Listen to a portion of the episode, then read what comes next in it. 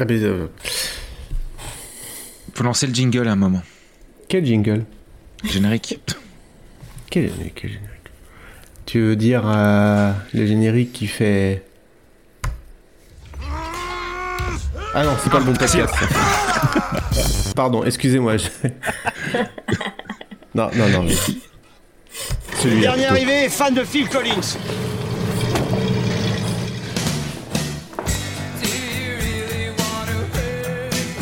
Il y a des gens qui n'ont pas réussi parce qu'ils ne sont pas aware. Je vous demande de vous arrêter. Je vous demande de vous arrêter.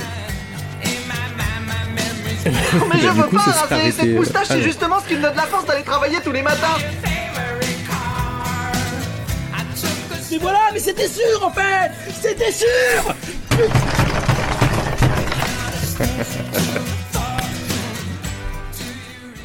C'était sûr que j'allais me tromper de générique au début. Bonjour et bienvenue. Bienvenue dans le Random Culture Club. Euh, je sais même pas quel épisode on est, le 11e, le 12e, le 13e, peu importe. Épisode à peu près. Épisode à peu ça. près, à peu près environ le 12e, ça dépend, ou le 11e, ça dépend si on compte leur série ou pas. Euh, en tout cas, on est ravis de vous avoir avec nous comme auditrice et auditeur, ça nous fait plaisir.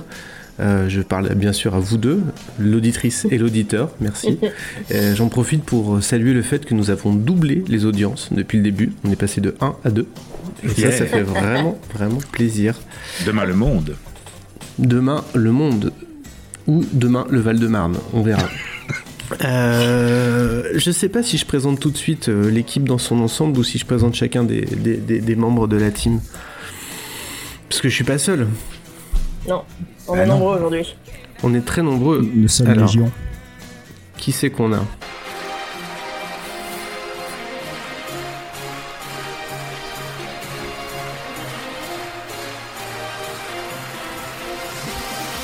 Présentation de la finale de la Coupe du. Monde 2019 de Kinball masculine. Avec, pour commencer, vous allez les accueillir en les applaudissant, l'équipe de France. Bravo C'est nous l'équipe de France de, de l'équipe- de France, elle est là et j'ai que des numéros 10 dans ma team. Euh, Florence, comment ça va? Mais ça va bien, ma foi. Enfin, il y a Ouais. quand même deux Corses dans votre équipe de, de France ce soir. Bon, je sais pas, du coup, je sais pas. ce que Et deux Corses dans l'équipe de France, ouais. Bah, c'est le principe. euh. Faites ce que vous voulez de l'info, hein, mais bon. J'ai découvert aujourd'hui qu'il y avait un quai Charles Pasqua à Levallois-Perret. Donc, je veux dire, à partir de là, on peut. Alors qu'il n'y en a pas du tout en Corse, tu vois. C'est étonnant. C'est étonnant. Et par contre, il y a un quai Balkany à Ajaccio. Il va sans dire. J'ai tellement de vannes pas poétiquement correctes qui me viennent que je me tais. C'est rare. hein. Alors, on va attendre peut-être que Colonna soit enterré. Et puis après, ça. on. On fera après les vannes. Non, mais bon, bref. Euh, alors, est-ce que je peux vous faire deviner le, le, le- le nom de notre, euh, de notre autre chroniqueur, enfin de notre deuxième chroniqueur, avec un jingle? Je pense que c'est Bien possible. sûr. Tu peux rester. Pas de problème. Je suis même content que tu sois venu chez nous.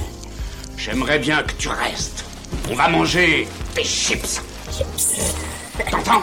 Des chips C'est tout ce que ça te fait quand je te dis qu'on va manger des chips Mais qu'est-ce qui t'arrive?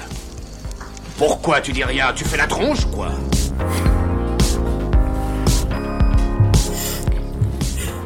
Bah non, il fait pas la tronche. Il est content, nous on est content en tout cas. On est content que tu sois j'ai pas à là. manger ce soir. Jean, Jean Blaguin, alias. euh, Est-ce qu'on peut dire ton pseudo sur le Discord ou pas? Euh, oui, de toute façon, euh, je change tous les, à peu près toutes les trois semaines, donc Bon. je sais même plus ce que c'est actuellement mon, mon pseudo. Bah, aux dernières nouvelles, c'était Kéké Clou. Mais, Ah oui, c'est ça.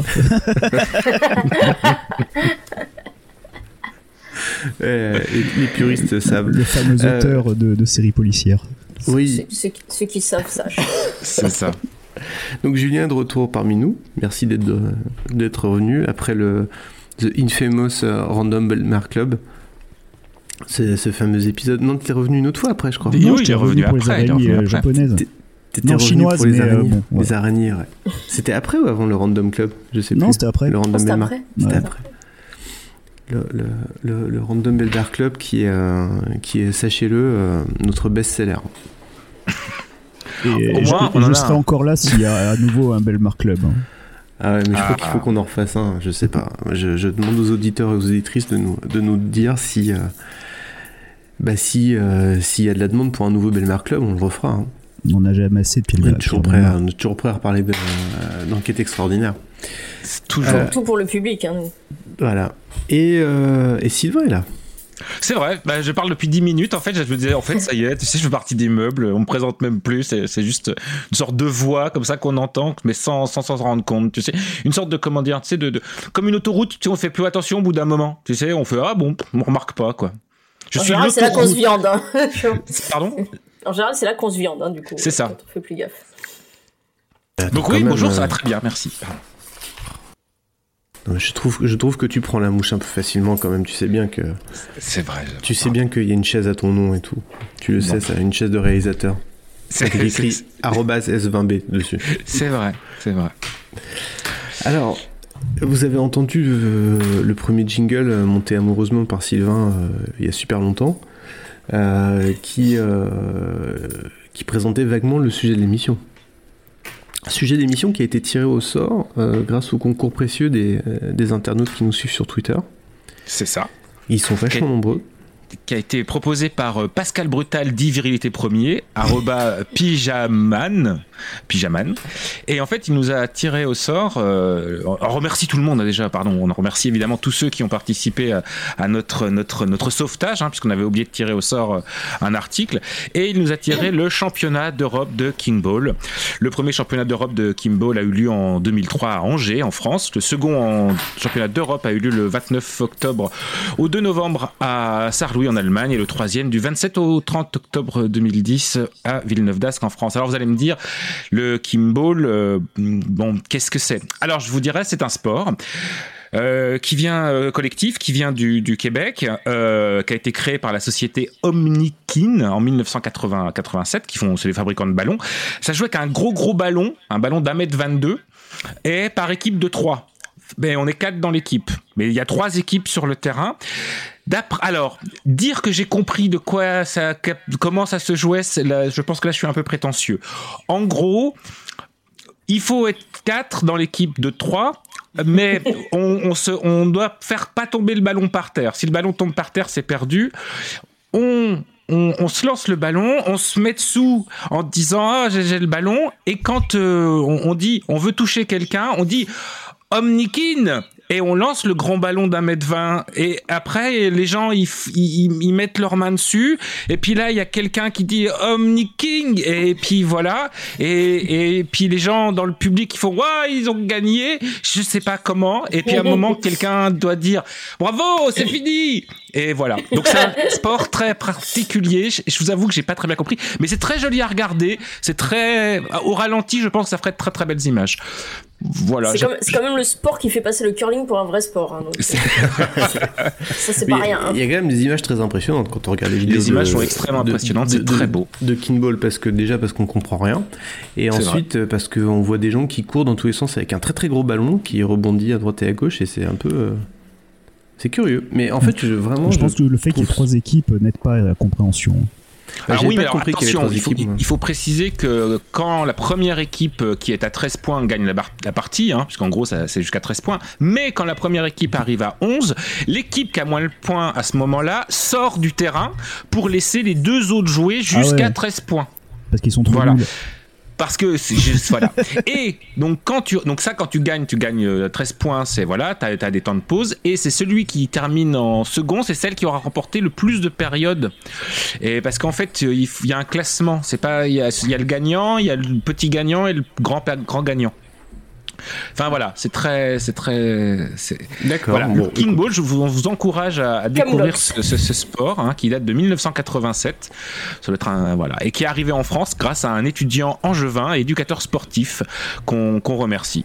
Alors, ça a, été, ça a, été, créé au Canada, au Québec. Ça a été créé au Québec, exactement, par la société Onikin, on l'a dit en 87, qui était, et voilà, et ça veut dire Onikin, ça veut dire tout, et King qui veut dire mouvement, qui veut dire tout ah, pour le mouvement. Je sais que ça voulait dire que ça voulait dire tout et n'importe quoi. C'est à peu près que, ça. Voilà. En tout c'est cas, le sous-texte. Hein. En tout cas, moi, vous, je pense que Harry Potter aurait été nettement plus intéressant avec du kinball à la place du, euh, du Quidditch. du Quidditch. Bon, après, voilà. Je laisse chacun libre de, de infirmer ou confirmer cette, euh, cette assertion. Euh, Alors je lis, pardon, dans les, dans les anecdotes, quand même, le championnat 2013 a opposé 290 joueurs sur 120 matchs. Quand même, ça rigole pas comme, euh, comme championnat. hein. Ouais. Oui, non, c'est assez sérieux. hein. Euh, c'est assez sérieux. Bon, euh, du coup, alors, le, le, le, le- faut faire très attention parce que le thème exact qu'on avait tiré au sort sur Wikipédia, c'est pas le kinball ou voilà, c'est le Le championnat championnat d'Europe, d'Europe de Kinball dont le premier s'est tenu à Angers en France. en 2003. Exactement. Et est-ce que c'était pas le championnat du monde, le championnat d'Europe masculin? Euh, si, si, c'était c'était le, le- le masculin et le féminin qui a été gagné euh, les deux par la Belgique d'ailleurs. Est-ce que, les, est-ce que les, les joueuses de Kinball, euh, excusez-moi de mettre les pieds dans place, sont payées au- au- autant que les joueurs de, de Kinball Alors, il y a eu un gros le- scandale Je crois à qu'on ce- a un petit peu le droit de savoir quand même. Il y, a un gros scan- il y a eu un gros scandale par rapport à ça, mais il s'est avéré que tout le monde était bénévole, donc du coup, en fait, ils étaient payés- payés pareil, c'est-à-dire rien. En tout cas, euh, en tout cas, dans le Random Culture Club, les hommes et les femmes sont payés pareil. C'est vrai, Oui, ouais. c'est vrai. Comme on les est même de payé Kinball. moins, nous. Non, et on paye, on paye même pour que les gens nous, nous écoutent d'ailleurs. C'est vrai. Alors, on paye plus cher les auditeurs que les auditrices, par contre. Ouais, Ouais. bah, ça, c'est. Et vu les films que vous m'obligez à voir, franchement, moi, je paye de ma personne. hein. Bon, Dis le, le type qui nous a fait regarder coup de tête. Oui, mais voilà. on n'a pas d'énerve, on n'en parle plus. On n'a on n'a pas, voilà, n'en parlons plus. En tout cas, je voudrais juste revenir sur un élément parce qu'il y a eu une petite approximation dans ce que tu as dit, Sylvain, tout à l'heure. Et après, on va mettre les pieds dans le plat et dans le sujet. Euh, tu disais que on a euh, le, ça a été, le sujet a été tiré au sort par nous ou par les internautes ou je sais plus. Ah non, non, non, non, Non. bien sûr que non, pardon. Non, non, les internautes ont fourni les, ont fourni les, les- les sujets, ont fourni les boules, quoi, comme un motus. Et il y avait du qualitatif hein, d'ailleurs. Mais euh, ouais, il y avait des trucs géniaux. Mais c'est bien évidemment notre partenaire, mais qui s'ignore, plouf-plouf.fr, qui a fait le tirage au sort. Tout à fait, tout à fait. Et la D'ailleurs, vidéo le- est disponible sur Twitter. sur Twitter, voilà. Et on remercie évidemment tous ceux qui ont participé, la confiture, Bestbond 87, Nico, Dim- Nico Dito, Camisole, Antounin, j'en oublie, Clégio, enfin, etc., etc. Enfin bref, on vous remercie tous, merci. N'hésitez pas à parler de nous aussi, ça nous fait plaisir. Si, si vous prenez plaisir à nous écouter, on prend plaisir à vous Ah dire oui. sur Twitter aussi. Et oui, alors, et un autre truc à dire sur ce tirage au sort, à propos de, de, de Pyjaman, qu'on remercie euh, vraiment, euh, c'est qu'il il a gagné pas trois repris ma livres. Il a gagné trois livres de Pierre Belmar, et ça c'est vrai. Et j'ai envoyé le Colissimo hier. Donc c'est vrai.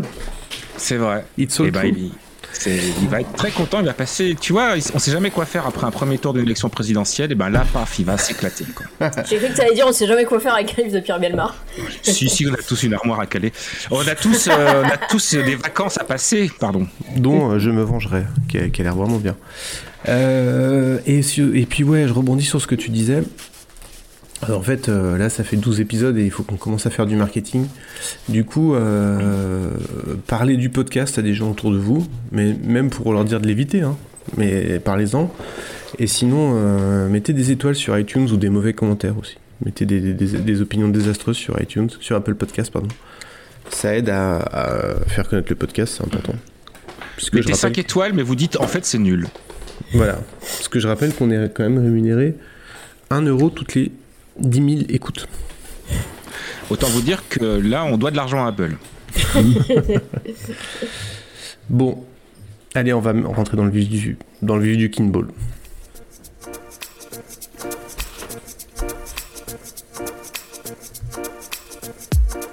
L'histoire au menu d'aujourd'hui est littéralement hallucinante.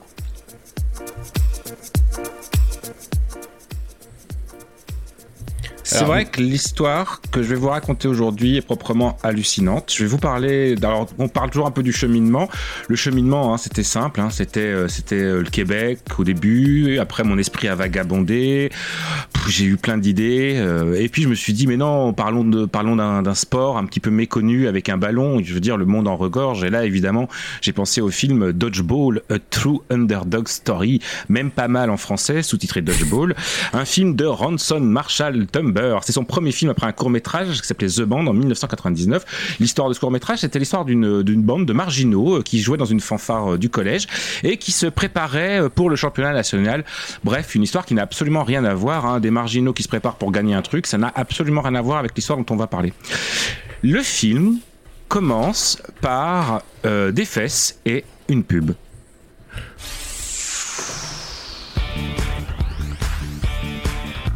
Votre miroir vous rionnez Vous avez des formes, mais pas la forme, et vous ramez pour faire des rencontres Vous avez de la brioche, alors que côté cœur, c'est le vide Ouais Oh, salut Je suis White Goodman, directeur et propriétaire fondateur de Globo Gym America Corp.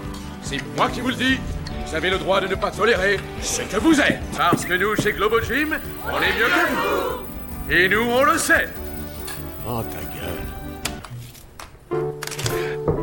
Globo Jim White Goodman joué par Beth Stiller. Dans cette pub, on voit des machines à la pointe de la technologie, on voit des gens grands, sveltes, beaux, musclés, qui respirent la forme, la testostérone, qui respirent la transpiration.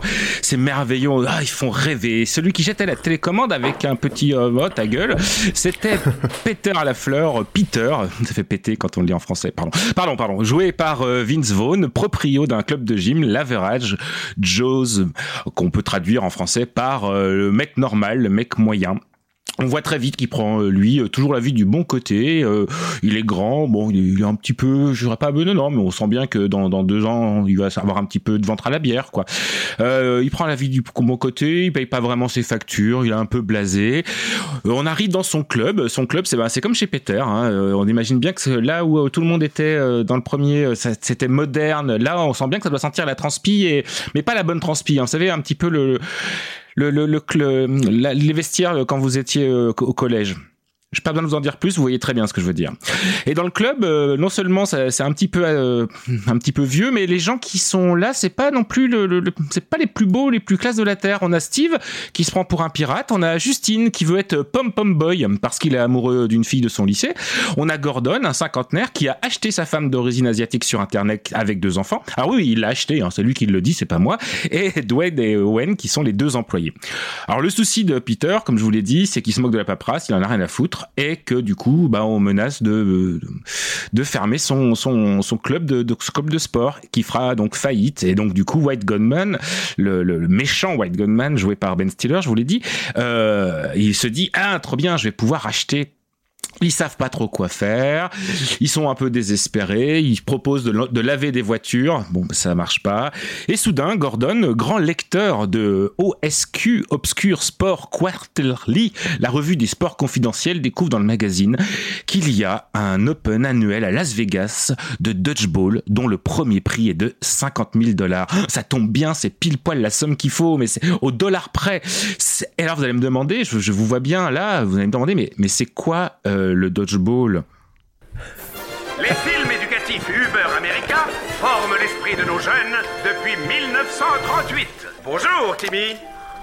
Oh, sapristi, monsieur Vous avez le don de me flanquer la pétoche Veux-tu laisser un peu de côté cette belle peinture au plomb et apprendre à jouer au dodgeball? Ah oui alors Le dodgeball se joue avec 6 joueurs pour chaque équipe et 6 Suivez bien. ballons de caoutchouc. Le but du jeu est d'éliminer les joueurs de l'équipe adverse. Une fois que tous les joueurs d'une équipe ont été éliminés, l'équipe adverse remporte la victoire. Waouh Je vais vite trouver les copains et organiser une partie. Hé là, hé là. Eh, pas si vite, petit. Pas de cheese. Oh, William. Eh oui, Timmy, Patches pour Julian, cette fois finaliste des internationaux de dodgeball, qui va maintenant t'accompagner. Sapristi C'est vrai? Un peu que c'est vrai, champion Je vous remercie Je veux vite former une équipe dans mon école Oui, c'est une bonne idée, fiston. Tu feras un excellent joueur si tu n'oublies pas les 5 D du dodgeball. Dodge, duck, dip, dive, dodge. À une autre fois, avec Patches O'Willian, qui vous dit soigner chaque manche ou vous l'aurez dans le drognon. Et voilà les La gars, il y a des- des questions La règle des 5D, dodge, duck, duck, Derive Duck, qu'on peut traduire en français par esquiver, éviter, échapper, s'éclater et esquiver, ou on peut même traduire ça par euh, esquiver, esquiver, esquiver, esquiver, esquiver, esquiver. Euh, et donc, ils vont se mettre au dodgeball pour essayer de remporter la, la, la, la, la, la, la somme de 50 000 dollars. Évidemment, on va aussi avoir euh, Rip Tom qui incarne à lui Patchies, un ancien joueur de dodgeball devenu entraîneur euh, alcoolique aux méthodes peu conventionnelles, et Kate Watch, l'experte financière, euh, qui est là pour une banque pour essayer de, de, de, mettre le club en faillite, enfin pour essayer, mais en tout cas pour pour pour, qui est envoyé par la banque pour savoir euh, comment faire, qui va se prendre d'amitié, qui va évidemment devenir le love interest de tout ce petit monde là. Je vais un peu m'arrêter là pour raconter le film parce qu'en fait, j'ai pas besoin de vous en dire plus maintenant. Vous savez très bien comment ça va se passer. Vous savez très bien comment ça va finir. On est dans ce qu'on appelle une underdog story. Qu'est-ce qu'une underdog story? C'est quand l'outsider, la personne ou les personnes qui sont pas favorites pour être pour gagner, pour être sélectionné, le coureur lent dont tout le monde croit qu'il va perdre la course, c'est l'outsider et on va suivre ce personnage. Oui, c'est David contre Goliath. Oui, c'est le lièvre, la tortue. Et c'est ça. Donc en gros, on va avoir euh, des personnes qui sont une représentation un peu générique d'exclus par la société, le mec un peu foufou, euh, le vieux euh, qui est, un peu malheureux, le, le, pauvre type qui est, qui est, amoureux de la pop-up girl, mais qui, est, qui est un petit peu voilà, tout est prévisible. Tout.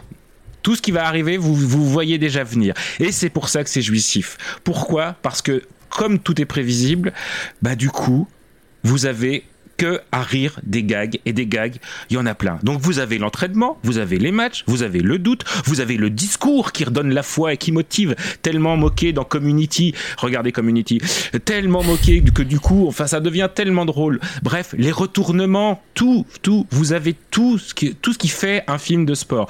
Les commentateurs euh, joués par Gary Cole et euh, Jason Batman qui sont à péter de rire à chaque fois avec des trucs genre ah ils ont euh, ah, il déclare forfait. Ah, bah dis donc, ça va pas être facile pour gagner le match. Dôle de stratégie. Oui, mais je valide ce van, je valide totalement. Bref, c'est, ça me fait, je, l'ai revu pour, pour préparer le podcast et j'ai re-ri mais naïvement, je connaissais tous les vannes et c'est génial. Enfin voilà, c'est une, c'est une farce en forme d'hymne à la, crétinerie. Les blagues sont, sont, sont toujours drôles. Il y a plein de petits clins d'œil qu'on, qu'on, qu'on, qu'on voit. Euh, il y a des caméos. Il y a un caméo qui est particulièrement amusant, qui est, euh, que vous connaissez forcément, qui est le gif de, ou le gif pour les, pour les puristes de, de Chuck Norris, qui valide avec son pouce. Il y a David Hasselhoff. Et il y a surtout, vous savez, les choses ne devraient pas changer, les choses ne devraient pas vieillir. Et en fait, on devrait tous s'arrêter, mettre le, le, monde sur pause. Voir Lance Armstrong, vous savez, Lance Armstrong, celui qui a gagné six fois le Tour de France, qui, qui dit Ah, la combativité, le, il faut jamais abandonner. Regarde, grand, moi j'ai eu six cancers et je me suis, je me suis relevé. C'est quoi, toi, ton excuse pour pas le faire? C'est formidable parce que en 2004, ça passe. Mais quand en 2012, tout son, palmarès doit être retiré parce qu'il a été reconnu coupable de cette, de cette dopée, pas un peu, pas parfois, mais constamment, ce discours-là, du coup, devient. Et du coup, ça fait une nouvelle vanne. Ça fait des nouvelles blagues. Alors, pour parler du casting. Ben, euh, Vince Vaughn, Ben Stiller, Ben Stiller et Vince Vaughn, ils sortaient juste de Starkey Hutch. Ils sont, on sent l'alchimie, on sent qu'ils s'entendent super bien. C'est pas par hasard euh, qu'ils s'entendent super bien, parce qu'ils sont aussi connus pour faire partie, euh, euh, pour faire partie d'un Je viens de perdre ma fenêtre, qui, qui vient, qui, qui faire partie.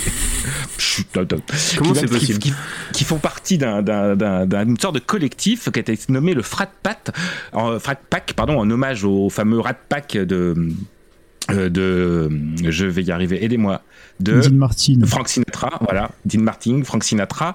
Euh, où dedans il y avait donc Ben Stiller Owen Wilson Luke Wilson Will Ferrer Steve Carell Jack Black Ruth Pearl Vince Vaughn et qui nous ont enchantés de plein plein plein plein de comédies euh, ou vraiment les comédies d'Adam McClay de, de, de Judah Pato euh, toutes les, les comédies euh, un peu crétines américaines euh, que sont bah donc on, on l'a dit Starkey Euh, mais qui sont The Cap Gal, qui sont Zoolander, euh, évidemment Ron Burgundy, euh, et toute cette filiation là, on sent qu'il y a il y a un goût pour les personnages un peu losers, etc. Et effectivement, Jules Apatow, qui a fait tourner beaucoup ces gens-là, il était producteur exécutif d'une autre série qui s'appelait Freak and Geek, Freaks and Geeks, qui n'a absolument pas marché, mais qui est devenue totalement culte, puisqu'elle a vu passer un nombre incalculable d'acteurs qui après seront très très grands, qui sont qui étaient des average Joe. En gros, c'était des losers, des gens qui n'étaient pas favorisés pour gagner ou pour être sélectionnés. Bref, l'histoire même de Dodgeball. Et en fait, cette histoire-là, elle est elle est comme ça. En gros, c'est pourquoi moi je l'aime parce que évidemment je me reconnais dans les personnages principaux qui sont euh, des losers et qui sont euh, tout bizarres et qui gagnent contre contre contre les contre les ceux qui ont le qui ont l'argent, ceux qui ont le sport, etc. Ça un passe. peu comme, euh, comme le Pardon. Random Culture Club contre euh, les majors du podcast. Exactement. Et du coup, je me, je me reconnais et je prends un, un malin plaisir. J'ai ri vraiment de bon cœur. Je vous rassure, il y a rien de trigger. Il y a quelques. En fait, même les vannes un peu trigger sont désarçonnées après. La pub que vous avez entendue, il y a son pendant à la fin et en fait qui justement en fait désarçonne le discours et montre à quel point la cri- en fait ce film sous couvert de comédie réussit quand même à, à passer quelques critiques et quelques quelques quelques messages. En gros, le message c'est soyez vous-même et faites-vous des potes. Et franchement, quoi, est-ce que c'est pas une belle définition du Random Culture Club de dire soyons nous-mêmes et soyons des potes, quoi? Bah si, bah totalement, totalement. Et euh, totalement, je, je l'ai pas revu, euh, je regrette. Euh, j'ai pas eu le temps de le revoir. euh, c'est un film que la dernière fois que j'ai vu m'avait fait beaucoup rire. Et euh, je sais pas qui, euh, qui a travaillé à l'écriture du coup. Tu- je crois que tu l'as, tu l'as mentionné, mais euh, Alors celui, celui qui l'a mentionné, c'est le réalisateur, c'est Ranson Marshall Turumber, qui après a pas fait des choses euh, folichon folichon. Hein, il a fait Mister à Pittsburgh, We're the Miller, Central Intelligence, Ah, c'est euh, très bien, Red We're the Notice. Millers. We're the Miller, c'est très bien. C'est son, je crois que ça doit être son plus, c'est son, son autre plus gros succès. D'ailleurs, dans, dans, dans, je vais y arriver. Dans We're the Miller, il y a un acteur que j'aime bien qui s'appelle Jason Sukedis. Et d'ailleurs, c'est l'occasion pour moi de vous parler d'une série Oui, il sur joue dans euh, une série. je sais. Ah, pardon. Ah, euh, pardon. Excuse-moi. j'ai- On me fait des grands signes qu'il faut que je me. Ok. Pardon. non, on a le droit de reparler. Ted. On peut reparler de Ted Lasso tant qu'on veut, on fait ce qu'on veut. Et non, non, non, mais c'est très bien, effectivement, euh, We're the Miller. Et effectivement, dans, dans, dans, dans cette série de films, euh, de films des années 2000, euh, de- je, je vais pas vous mentir, hein, je pense que la première fois où j'ai vu ce film, je l'ai vu en VOSQ. Hein, C'est-à-dire que je l'ai vu en version québécoise, hein, parce que c'était la grande époque 2005 euh, des torrents et des choses comme ça, où les films sortaient pas forcément, ou euh, avec trois ans de retard quand ils sortaient en France, surtout des films un peu obscurs comme ça. Et donc on se tapait des versions québécoises, c'était très drôle. Et surtout quand euh, le, le héros principal s'appelle La Fleur, en québécois c'est encore plus drôle, je trouve. Euh, mais euh, donc non, non, et- effectivement, il y a eu plein de comédies. ça, à Pato, on pourra en reparler à l'occasion. On parlera sans doute une fois de Freak and Geek et on trouvera Freak and Geeks, pardon, j'arriverai pas à trouver à trouver une occasion pour pour en reparler parce que c'est une série vraiment qui mérite le coup d'œil. Et vraiment, Dodgeball, en fait, je je pensais pas que ça avait aussi bien vieilli, que ça c'était toujours aussi drôle. J'ai toujours un peu peur des comédies, euh, comme on le disait tout à l'heure, mais celle-là, euh, putain, elle a pas bougé. Non, non, j'ai vraiment pris un gros, gros plaisir, quoi. Mais finalement, j'étais en train de me demander si elle avait une, une filiation euh, avec euh, les, euh, les films de Adam McKay, avec, parce que tu as cité Ron Burgundy, tout ça, mais finalement, pas en tellement fait, au final. Non, elle en, a pas, elle en a pas tellement, à part les deux acteurs principaux qui sont vraiment. euh, c'est sorti la même année que Starkey Hutch, hein, où ils avaient euh, les deux aussi le rôle principal. Ouais. Et en fait, c'est c'est simplement. La, la filiation, elle est aussi dans le, dans le genre d'humour qu'on va avoir à l'intérieur. C'est-à-dire, en gros, Ouais. c'est on va, on va faire une histoire, on va essayer quand même d'avancer dans notre histoire et on va quand même faire des vannes. Euh, je vais spoiler, je vous préviens. Pour, pour prouver, quand je vous disais, quand je vous disais tout à l'heure que, quand je vous disais tout à l'heure que le, le, le film, euh, il est, j'ai pas besoin de vous le raconter, vous savez déjà la fin du film, puisque Oui. c'est un underdog movie, vous savez très bien ce qui va se passer, donc il y a que les gags. Et un des gags qui est, qui est pas un gag, qui est un easter egg, qui est, à la fin, ils apportent euh, sur le terrain une, euh, une, comment s'appelle, une, une- un coffre-fort de pirates, et dedans, il y a plein d'argent, parce que du coup, ils vont pouvoir racheter plein de choses, je vous pas. Et en fait, il y a une inscription sur ce, sur cette, sur cette, sur ce coffre-fort, et l'inscription, c'est marqué Deus in Machina. Alors, Hmm. vous savez ce que c'est qu'une Deus in Machina. Je vous fais l'affront de vous expliquer. En gros, une Deus in Machina, c'était dans le théâtre antique. C'était dans le un théâtre. Dans, le théâtre antique, quand on faisait descendre Dieu euh, de, de, de la statue du Dieu du commandeur dans de- de- des coulisses, et qu'en gros ça résolvait tout. En gros, ah bah il y a Dieu, il y a tout. En gros, le Deus in Machina, c'est le truc qui sauve quelqu'un, mais parce que ça vient de nulle part. Genre, c'est le scénario qui le sauve. Le, un des meilleurs exemples de Deus in Machina, c'est à la fin de Jurassic Park. On pense que tous les héros vont, vont mourir, et là, d'un seul coup, il y a le tyrannosaure qui arrive et qui mange ceux qui allaient mourir. Il y avait aucune raison qu'il soit là et qu'il les mange. Non, c'est un Deus in Machina, c'est genre, ouf, voilà. Et si vous aimez ça, en plus, dans, un animé japonais, pareil, euh, qui s'appelle, euh, qui s'appelle, oh mon j'ai oublié le nom. Ah oui, Euh, j'aime bien. C'est bizarre comme C'est bien ça. Euh, Ah ouais, non, non, mais voilà, un parler grand aussi. robot. Et le gros robot s'appelle aussi Deus in Machina, qui est voilà, et c'est devenu un, c'est devenu un, un cliché. Il y a le, le fusil, il y a le fusil de Chekhov et il y a le Deus in Machina. Et donc c'est très drôle d'avoir mis ce petit clin d'œil à la fin pour pour montrer qu'on est vraiment dans les clichés du, du, du truc. Et pour la toute petite histoire, on continue à aller dans une anecdote rigolote. Le film aurait dû mal terminer, et en fait les projections texte ont, texte, pardon, ont été tellement désastreuses que du coup ils ont retourné une fin où là ça finit bien. On a eu de la chance. D'accord. Bon, merci. Euh, merci, merci. Je... C'est vrai que c'était une période dorée pour le, pour le cinéma, euh, pour la comédie américaine, quand même, je trouve, les années 2000. Il y avait vraiment beaucoup, beaucoup de trucs qui sortaient. Alors après, on aime, on n'aime pas. Mais entre les, les frères Farelli, euh, Apato, euh, euh, tous- tous les trucs de, de, avec Will Ferrell. Enfin, moi, c'était vraiment une période que j'aimais beaucoup au niveau de la comédie, mais bon. Est-ce que, est que Julien et Florence, vous êtes d'accord à ce qui vient d'être euh, énoncé, ou est-ce que vous êtes en Euh, total désaccord? Non, ni, ni l'un ni l'autre, bien au contraire. Bien au contraire. Euh, non, c'est pas. C'est. Il y a des trucs qui me font rire. Euh, après, euh, sur la totalité du film, non, je suis pas, je suis pas non plus euh, complètement euh, conquise en fait. Euh, mais euh, moi déjà le, le, le truc qui me fait le plus rire dans, dans le film, je vais, je vais choquer. euh, C'est le- Non, c'est le titre québécois du film en fait, qui s'appelle Ballon chasseur, une vraie histoire de sous-estimé. je, trouve ça, je trouve ça magnifique. En fait. C'est fou. C'est- vraiment la traduction littérale, quoi. c'est voilà, ça c'est quand t'as le, vraiment le, le- le sens du- de la précision, tu vois. Et non, après voilà, c'est pas, c'est, pourtant c'est, un style d'humour qui peut me plaire, euh, mais dans ce film-là, il y a, en fait voilà, je rigole vraiment à certaines scènes, euh, je rigole quand euh, c'est con, mais je rigole quand ils arrivent avec les, qu'ils ont pas reçu leurs équipements et qu'ils arrivent sur sur le, le, le terrain avec leur, euh, leur uniforme SM. Bon, c'est stupide, mais ça me fait rire. J'adore la scène avec Lance, euh, justement, et, et, et, et d'autant plus de, de nos jours. Euh, après, ouais, je, je, sur, sur la longueur, je, je m'ennuie quand même un peu. Ouais, c'est quand même les, les looks, les looks me font vraiment marrer. Enfin, je me souviens vraiment des looks, de, de la décoration de, de chez Ben Stiller, enfin tous ces trucs-là, ça me faisait vraiment rire en fait. Mais, euh, Bah, je pense qu'en fait, même quand on n'a pas vu le film, j'ai l'impression que le, le look de Ben Stiller, il est, il est hyper connu. euh, Alors dans- quand on n'a pas vu le film et qu'on a, euh, et qu'on a nos âges, hein, parce que sinon je Oui. que- Oui, non, bah, évidemment. euh, Mais bon, enfin, c'est- Après, Ben, Stiller, il est génial. En plus, il joue un méchant. Enfin, il est, incroyable. Il en fait des caisses, mais c'est un pur plaisir, quoi. Je veux dire, il y a- moi, il y a la scène de la pizza me fait toujours rire, alors que c'est absurde. Je peux pas vous dire ce qui fait que la pizza, parce que on a, un podcast tout public, mais. euh, Non mais voilà, en, en fait je rigole, je rigole ponctuellement à, à, à des, à des vannes et, et le reste du temps euh, j'attends, j'attends un peu dans, dans ce film-là. Donc euh, il y a des bons trucs, mais, mais sur toute la, sur, sur on va dire un peu tous les, tous les, toutes les comédies de l'époque euh, qu'on a évoquées, euh, c'est pas, c'est pas celle qui ressort trop du lot euh, pour, pour ma part. Bon, et toi Julien alors?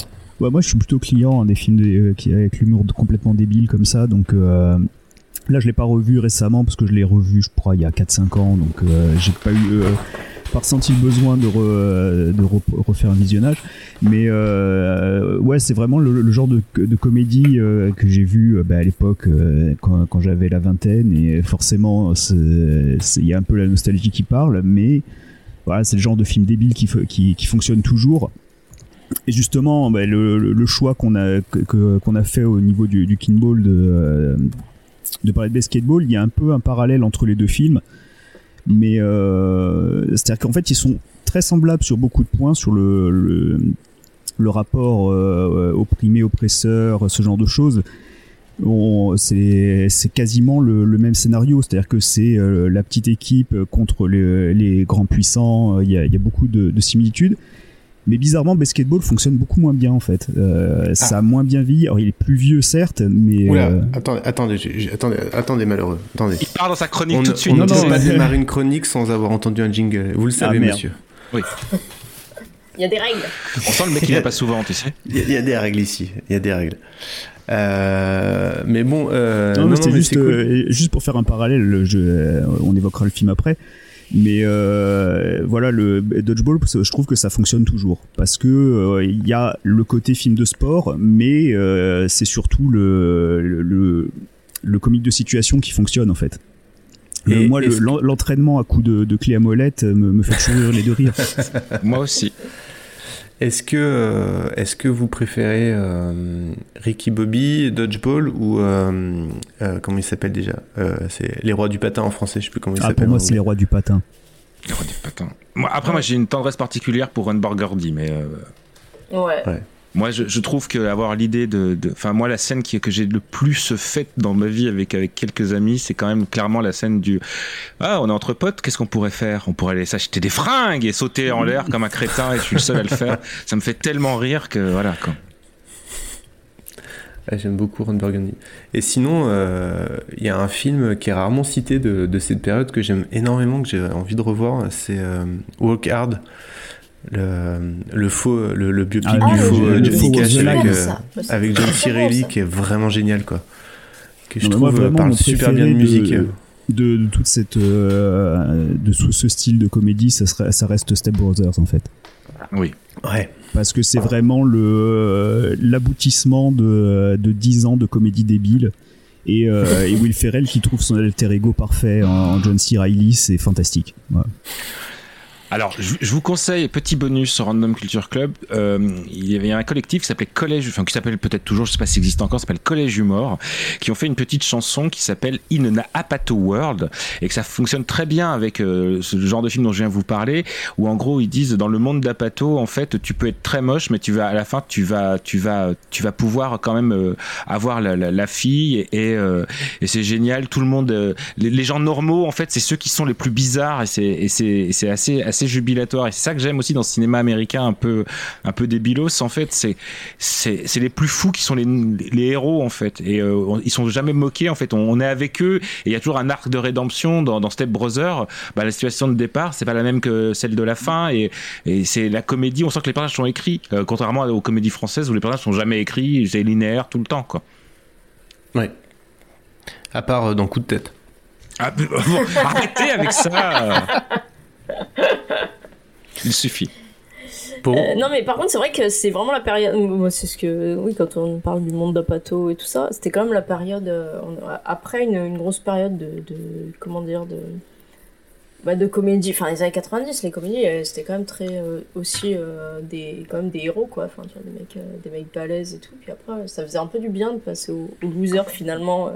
Euh, non, c'est ça, c'est qu'en 2000, gros, euh, à partir de 2005, on se débarrasse vraiment de l'influence des années 90 et euh, du côté euh, gras. Euh, alors, il reste de, de, de l'humour gras, mais c'est pas, euh, c'est pas le centre de, euh, de, de la blague, quoi. Ouais, puis les personnages, en tout cas, sont pas du tout. euh, sont pas du tout les mêmes, quoi. Ouais. Bon, en tout cas, euh, regardez Dodgeball, regardez des comédies des années, euh, des comédies américaines des années 2000, parce qu'il y en a vraiment des bonnes. Il y en a même euh, une des frères Farelli où ils utilisent les, euh, ils, ils singent les, ils utilisent les, les effets sonores de Law and Order et les panneaux, donc euh, ça vaut le coup. Il y a des ballons chasseurs et une vraie histoire de sous-estimé. D'ailleurs, on a, on a parlé du, du film, mais pas tellement du, du sport, qui est un vrai sport, hein, le ballon prisonnier, quoi. Le grand classique des euh, cours de sport. hein. Ouais, Mhm. qui est quand même le. Comment dire Enfin, l'un des instruments de, de, de harcèlement euh, privilégié euh, de, de tout collégien Bah, je qui, se, qui se respecte. Je sais pas si ça existe encore, mais. euh, Bah, si, je crois, Moi, en fait, mon euh, époque du collège, c'est. Enfin, j'ai pas des bons souvenirs du tout, du tout de. Mon fils y joue encore, mais il faut que je lui montre le film du coup. Ah ouais. Ouais. Et que tu lui jettes des pierres. Non, non, c'était c'était horrible. Hein. Enfin, c'était le truc avec les, tu sais, les équipes, avec toujours le, le loser qui reste, euh, qui Mhm. reste à la fin et tout ça. Et en plus, nous, c'était vraiment. euh, Enfin, quand, le, quand, quand le gymnase était pris euh, par d'autres classes, on se retrouvait à faire de le prisonnier dans la cour. C'est vraiment pas euh, un super souvenir. euh. Euh, Alors j'ai coupé dans le dans l'extrait où il parle du dodgeball euh, en disant le- avec le film en disant attention Tommy quand tu choisis tes amis choisis que les grands et les forts si tu vois un petit tu ne le prends pas regarde par exemple là-bas le petit Steven et donc on voit un petit Steven qui est tout petit avec des grosses lunettes et en fait il lui lance le ballon dans la tête il fait c'est bien tu es prêt à jouer au dodgeball Non mais c'était tellement ça, mais c'était horrible parce qu'en plus, enfin, il y avait- aucune, euh, il y avait aucune logique sportive dedans, quoi. C'était vraiment juste s'acharner sur euh, ceux que t'aimais pas. euh, Enfin bon, bref, c'est donc, voilà. Donc je, je sais pas, je pense que ça devrait être interdit euh, dans les cours de, collège, mais il semblerait que ça est toujours. Je crois que c'est au programme de, de Jean-Michel Blanquer, hein, enfin dans, le- dans le t'apprendre programme de. Macron pour la prochaine élection. Quoi. Normal, Ouais, c'est ce que normal. j'allais dire j'allais dire Sachant sport que- ou métaphore de la vie? Sachant qu'on sachant que on, on enregistre cet, euh, cet épisode avant le premier tour de l'élection présidentielle, et Ouais. ça se trouve au moment où cet épisode va sortir, euh, bon, on sait pas, on sait pas ce qui se sera passé. Bref, allez, un jingle avec un invité surprise. Enfin, pas surprise, mais bref, avec un invité euh, moins, moins courant. Et après, on va parler de basketball.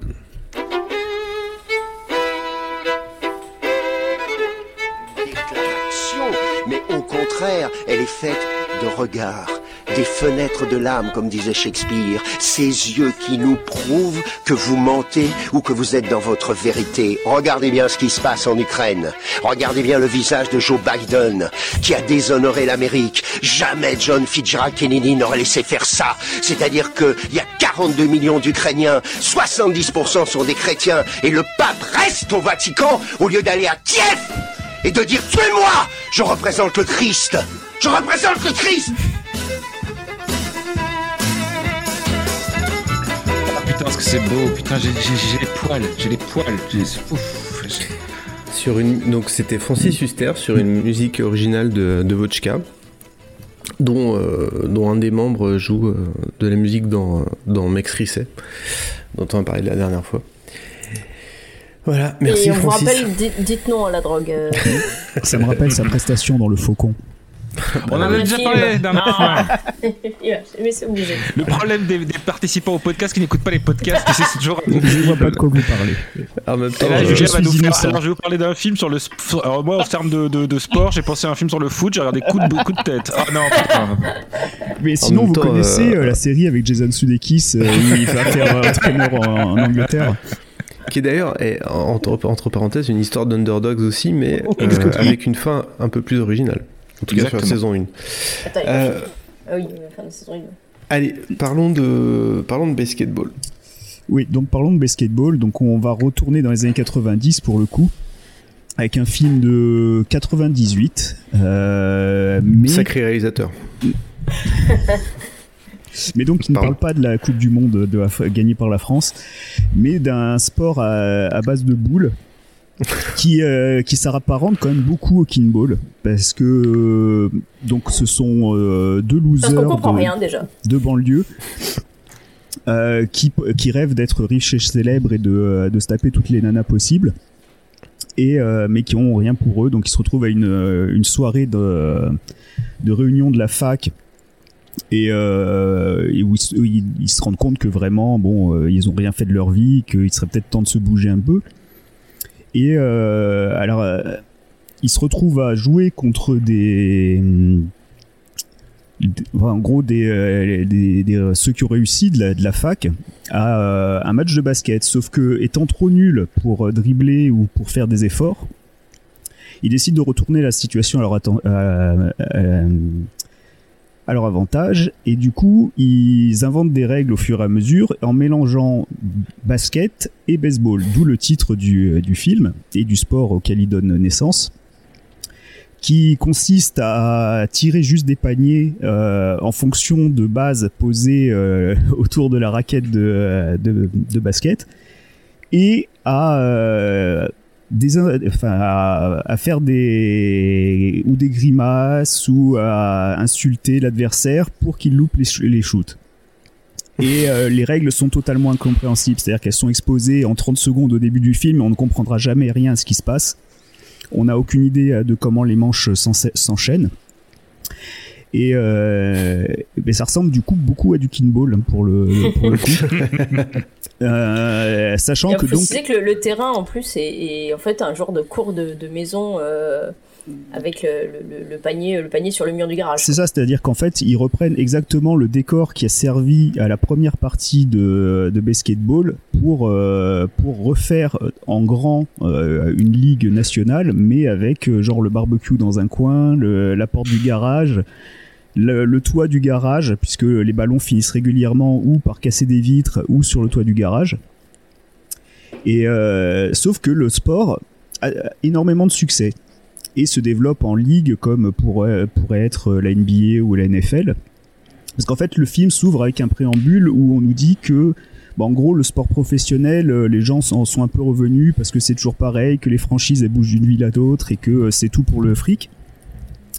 Et du coup, toute la problématique du film, ça va être ça, c'est-à-dire que on part de- d'un sport qui est ultra populaire et qui est créé par des, des gens du, du peuple. Et euh, derrière, il y a des histoires de gros sous financiers qui veulent à tout prix racheter ça pour faire du profit. Et donc on revient dans cette logique de le petit contre le contre le grand, David contre Goliath et ainsi de suite. Puisque là, du coup, on a Robert Vaughn qui est un, riche financier qui veut absolument racheter la franchise euh, des Milwaukee Bears pour euh, faire du merchandising, pour, euh, pour échanger des joueurs, puisqu'en fait, au départ, le créateur voulait juste refaire une ligue, mais avec des clubs fixes, pas d'échange de joueurs, pas d'échange de villes, pour revenir à la, vraiment la base du sport. Avec un, un sport complètement débile, certes, mais euh, l'idée euh, est euh, d'avoir une espèce de- d'idéal sportif et d'éthique, ouais. Ouais, et puis que les gens puissent se reconnaître, quoi. Genre tout le monde a l'impression qu'il peut être. euh, C'est ça en fait le, le, le sport du coup a du a du succès puisque tout le monde se reconnaît dans euh, dans dans les- leurs équipes. Bon, sachant que les équipes qui re- qui rencontrent sont toutes des stéréotypes puisqu'on a euh, l'équipe de Miami qui sont juste des dealers euh, et et ainsi de suite. Les, pour chaque ville qui rencontre, on a vraiment le stéréotype à chaque fois de euh, de, de la ville en question. Et euh, d'ailleurs, on en voit très peu d'équipes. Je crois qu'il y a 3-4 équipes, pas plus. C'est un film assez bizarre parce qu'on on voit qu'il y a eu quand même du budget, mais pas forcément au, bo- au bon endroit. euh, C'est c'est assez étrange. Et, et justement, comparé à Dodgeball, qui reste très drôle, euh, on va attaquer un peu le, côté problématique euh, du film qui reste vraiment ancré dans les années 90 parce que ça a beau être 98 euh, il y a justement encore toute cette influence des années 90 où, c'est vraiment de la comédie grasse. Bon, d'accord, c'est Trey Parker et Matt Stone, on connaît leur, leur style d'humour vu que ce sont les créateurs de South Park. Sachant que Basketball est tourné à- au moment où euh, sort la deuxième ou troisième saison de South Park. C'est-à-dire qu'ils sont déjà euh, des auteurs reconnus. Euh, ils bénéficient d'un budget conséquent, c'est leur troisième film déjà, puisqu'ils ont déjà fait Cannibal the Musical, qui les a fait connaître au départ, puis Captain Orgasmo. Et Captain Orgasmo date de de d'avant, et en fait j'étais persuadé que Orgasmo avait été réalisé après, puisque c'est quand même un film qui est bien, bien plus maîtrisé. Euh, que, que ne l'est euh, de Basketball, c'est étrangement. Mais, Mais euh, alors, je pose une question du coup.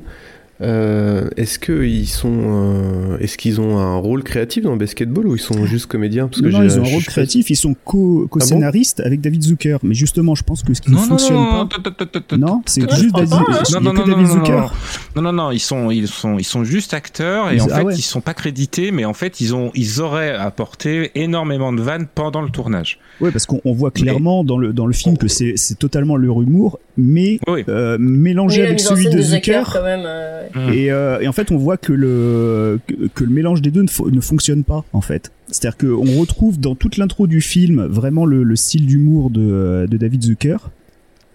Et par quelques scènes, genre à un moment, il y a un montage sur un, plan séquence chez, chez Robert Vaughn où c'est totalement du, euh, du David Zucker avec une, une avalanche de gags sur une séquence de 5 minutes. Et, mais du coup, c'est totalement bancal puisqu'il y a des séquences comme ça et d'autres complètement crétines où on voit que c'est plus l'influence de, de Parker et Stone. Et c'est pour ça que, bon, du coup, c'est c'est un peu le cul entre deux chaises pendant tout le film. Hmm. Et surtout, Mais alors, je te rejoins. Pardon. Ouais, et surtout, il y a cette histoire avec euh, donc le, le petit, que je me rappelle le nom de l'acteur, donc avec Dain Bachar qui jouait déjà euh, Shoda Boy dans Orgasmo et qui là a exactement le même rôle de faire valoir et qui se fait humilier pendant tout le film. Et c'est le, c'est quasiment le seul ressort comique du film, c'est que le pauvre c'est le petit du film et il se fait victimiser pendant tout le film. Et euh, sans qu'il ait, euh, ça gêne personne en fait, c'est normal, il est, il est petit, il en prend plein la gueule quoi. Et, Les bonnes- mais oui, je- là où je te rejoins, c'est que c'est vraiment ça. Tu l'as dit, c'est c'est un, un film qui, est, qui, est- qui date de 2000, euh, de 1998, mais encore qui est encore euh, pétri d'années 80, quoi. C'est-à-dire que euh, David David Zucker, c'était euh, avant qu'il devienne le, le Dark David Zucker. hein, on en parlera peut-être euh, après. Euh, Ouais, et en gros, c'est Ouais, quand même, euh.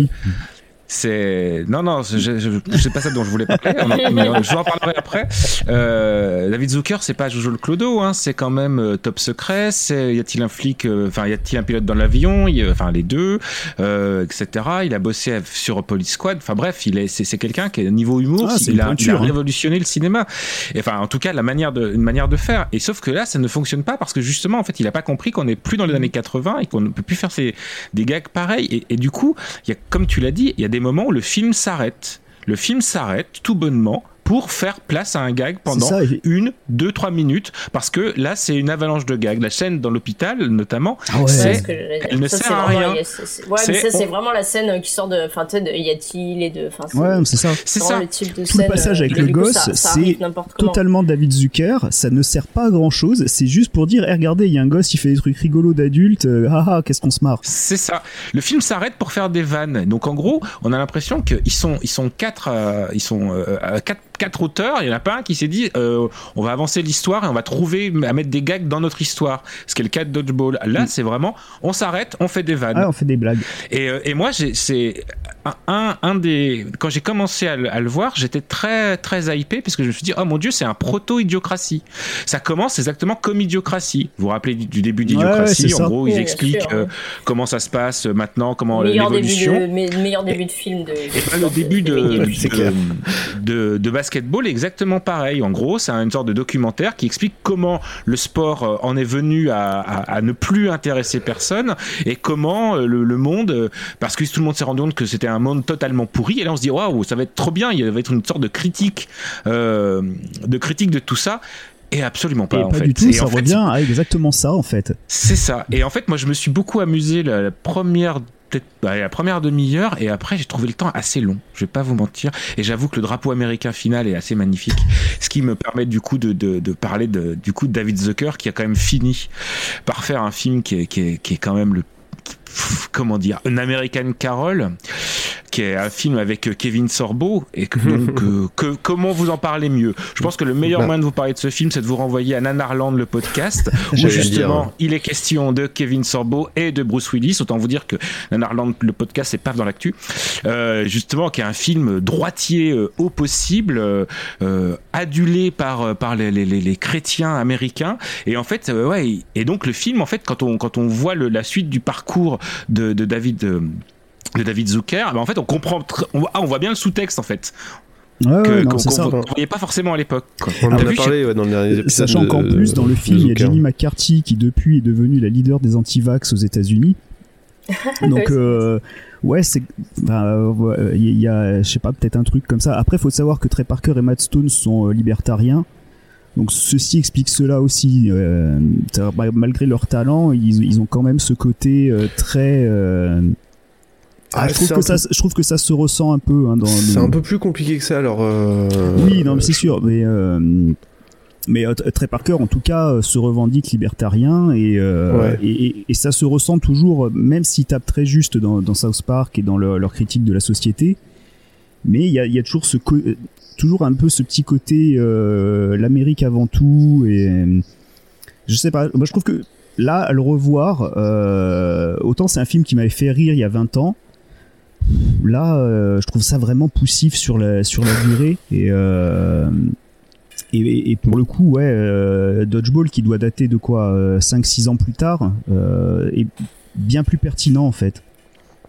Ouais. Et toi, Florence, alors? Euh, moi, je. Ouais, à la fois, je suis d'accord avec tout ça. Mais je, enfin, je l'aime bien quand même, ce film. Mais le problème, c'est qu'il est vraiment foutraque. Il y a plusieurs Ouais, films en, en un seul, Mhm. et du coup, je sais pas trop lesquels, euh, lesquels j'aime bien dedans. En fait, Mais soit tu parles a- des films de, de Zucker, soit tu, fermes, tu parles de, de films de, Ouais, de.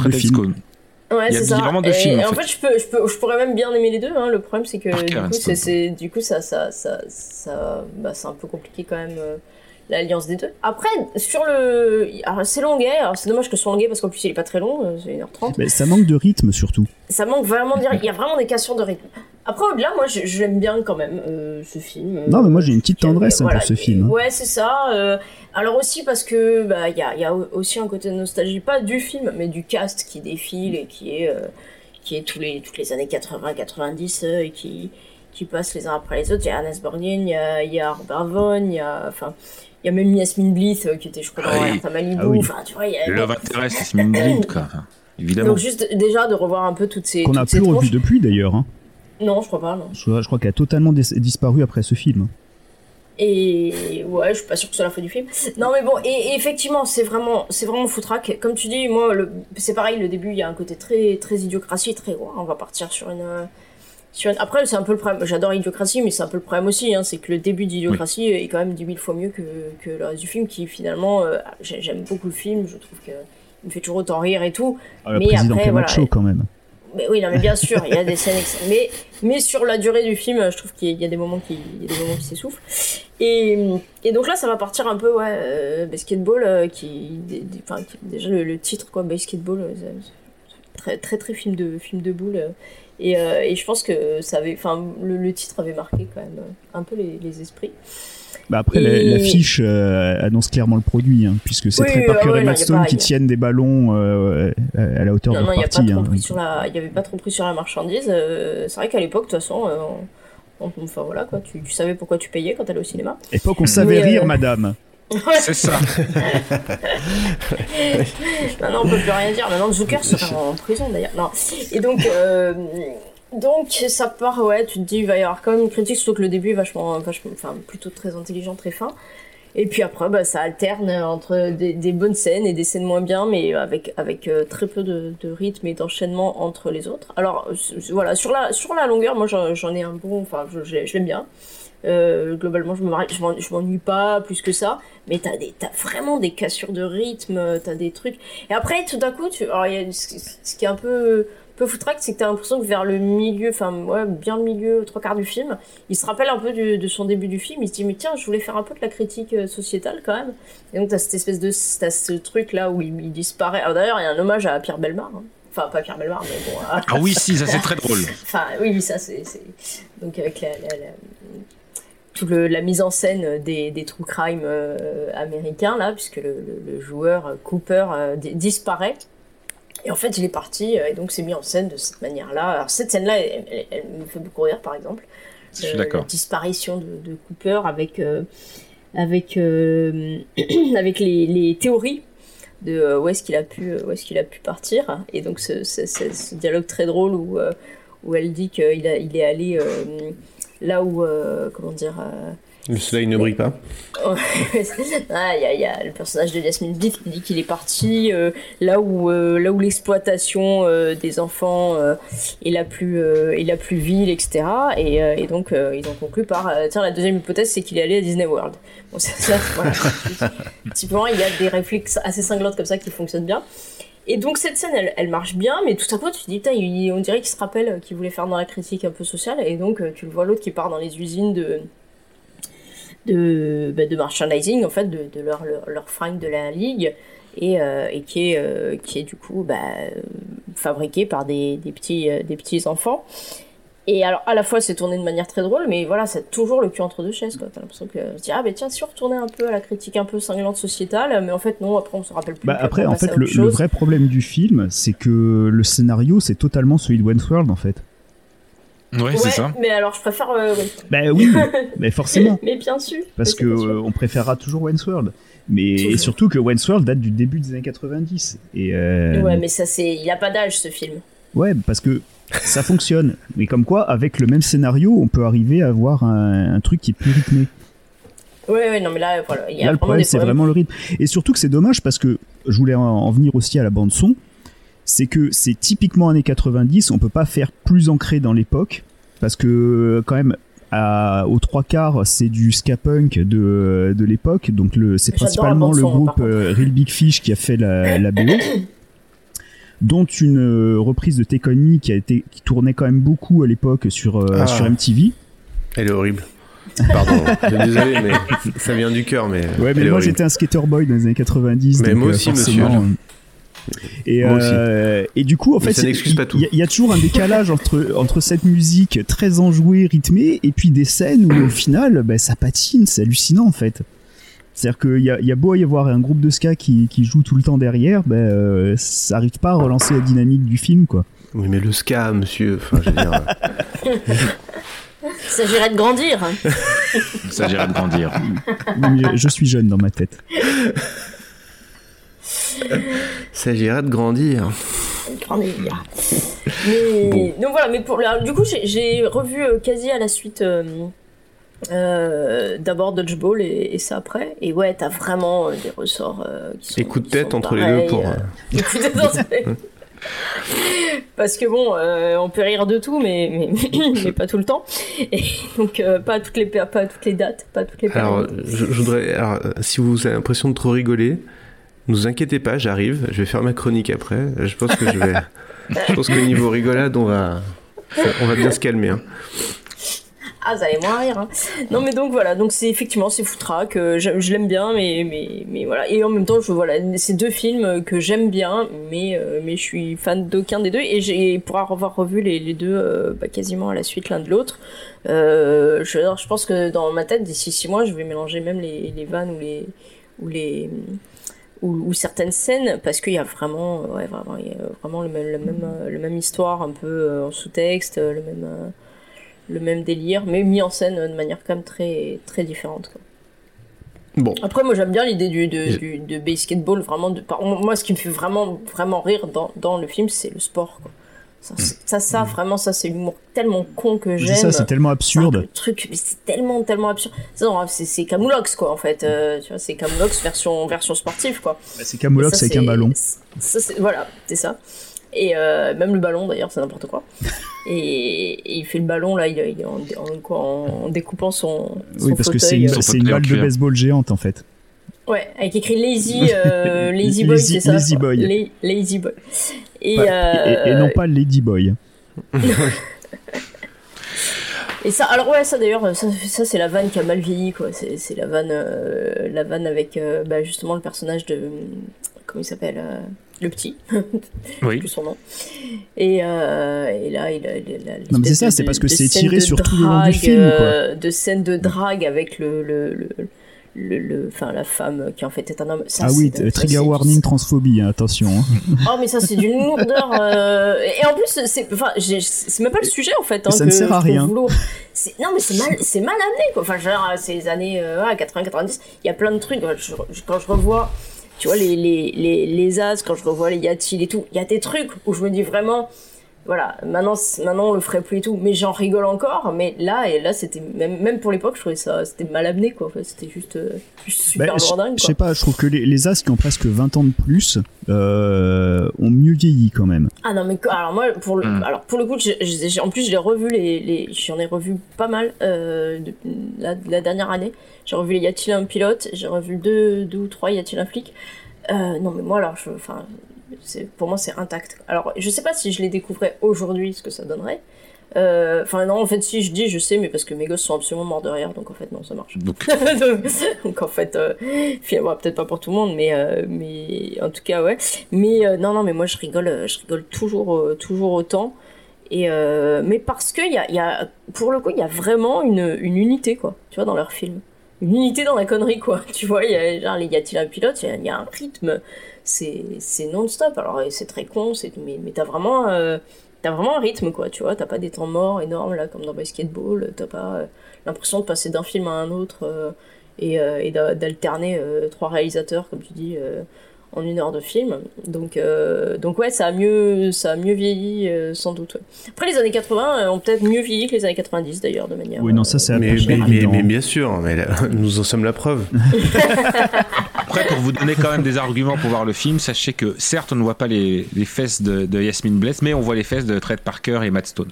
Et peut-être un peu plus. On les voit beaucoup, hein, d'ailleurs, on les voit, on les voit On les même beaucoup. on les voit On qu'ils étaient fiers hein, quand même de leur. euh, Ils peuvent, Mais ils voilà. peuvent. Moi, je les aime Mais après, voilà, ça reste. Moi, je, trouve que ça reste un film. euh, Ça reste un film. Tu passes pas un mauvais moment. Il y a, a vraiment des scènes qui me font rire. euh, euh, voilà quoi. Genre, pour, pour perdre une heure et demie, euh, il y, a, y a vraiment Mhm. pire euh, dans le style quand même. Bah, il y, a- a nous. Déjà. Non, mais nous, on fait beaucoup plus qu'une heure et demie en plus. Donc, euh, Mais à choisir, regardez plutôt Captain Orgasmo. Oui, vrai. ouais, ça, ça, Ouais, par ouais. contre, je, je suis d'accord. Ça, c'est super. Après, bon. je dis ça, mais je l'ai pas revu. donc, euh, oui, c'est- oui, possible. Il y a un trigger warning euh, Ron Jeremy déjà. c'est ça. J'ai de très bons souvenirs, mais je, je- je me méfie quand même. C'est vrai, si, c'était On drôle. sait pas On s'il a- on résisté à on la preuve du temps. Mais c'était On drôle. n'avait pas des euh, mauvais souvenirs de, de coups de tête, par exemple. C'est donc, Il y a, C'est ça. il y a Rocket Keket quand même. ça, c'est plutôt un argument, ça. C'est plutôt. Bon, écoutez, j'ai un jingle tout à fait approprié et après, on va arrêter la rigolade. La bamboche.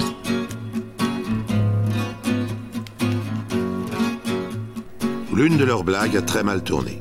C'est mon préféré. Mais était-ce une blague?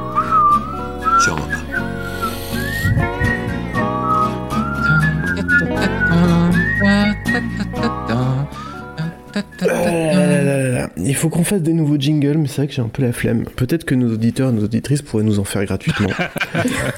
c'est un peu un truc, euh, d'ailleurs on l'avait déjà fait, un peu on a été fourni hein, par, euh, par on le remercie. Et, euh, mais c'est vrai que quand même c'est un truc de, enfin, je veux dire, c'est un truc d'internet des années 2020 de faire faire les trucs gratos par les autres, quoi, compte de la visibilité. sûr. Après, c'est le point visibilité qui Non, mais en plus, un tu peu fais, avec nous. leur fais- Mais- t'as- tu- en plus, le truc, c'est Mais ça serait de, pas la de meilleure faire des rémunération. concours. oui, tu vois, genre de faire des concours, tu vois, tu peux Bah oui. gagner, euh, comment illustrer tel ou tel truc, tu fais ouais, j'ai gagné, Ouais, j'ai ouais, passé ouais. 12 Gagner de heures la visibilité, attends. Je vous rappelle que Martin nous a convaincus comme ça de venir au podcast. hein.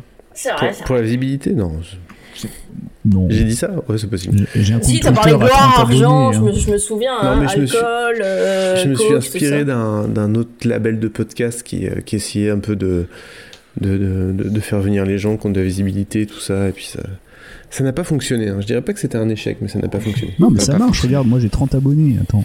Bon, on m'avait parlé festival, on Je- m'avait je suis un parlé super soirée, influenceur. night, euh, tout ça, tu vois. Et puis, euh, et puis à chaque fois, voilà, on est là, on est le 11ème de, de, des pun- Au moins, on est le 11e. quoi. Allez, fini la rigolade. 11e sur 10. Ouais, À fini la les rigolade. 11e. Alors, pour rien vous cacher, j'étais un peu fâché qu'on se retrouve encore hein, pour la deuxième fois d'affilée avec un, un sujet sportif. Donc Bah, c'est la on- troisième en plus, hein, d'ailleurs. C'était quoi ouais, on, avait quoi déjà? Bah, le baseball. Oui Attends, le baseball. Ah oui, oui, putain, Ah le oui, oui, foot. ouais. Ouais, non, c'est pas possible. Et d'ailleurs, je me suis, je me suis vraiment rendu compte que Wikipédia, la moitié de Wikipédia, c'était des étoiles et du sport, quoi. En fait, euh, enfin, des astéroïdes et du sport, hein, et, des, et insectes. Ouais. Et vraiment, euh, sorti de ça, euh, c'est compliqué. hein.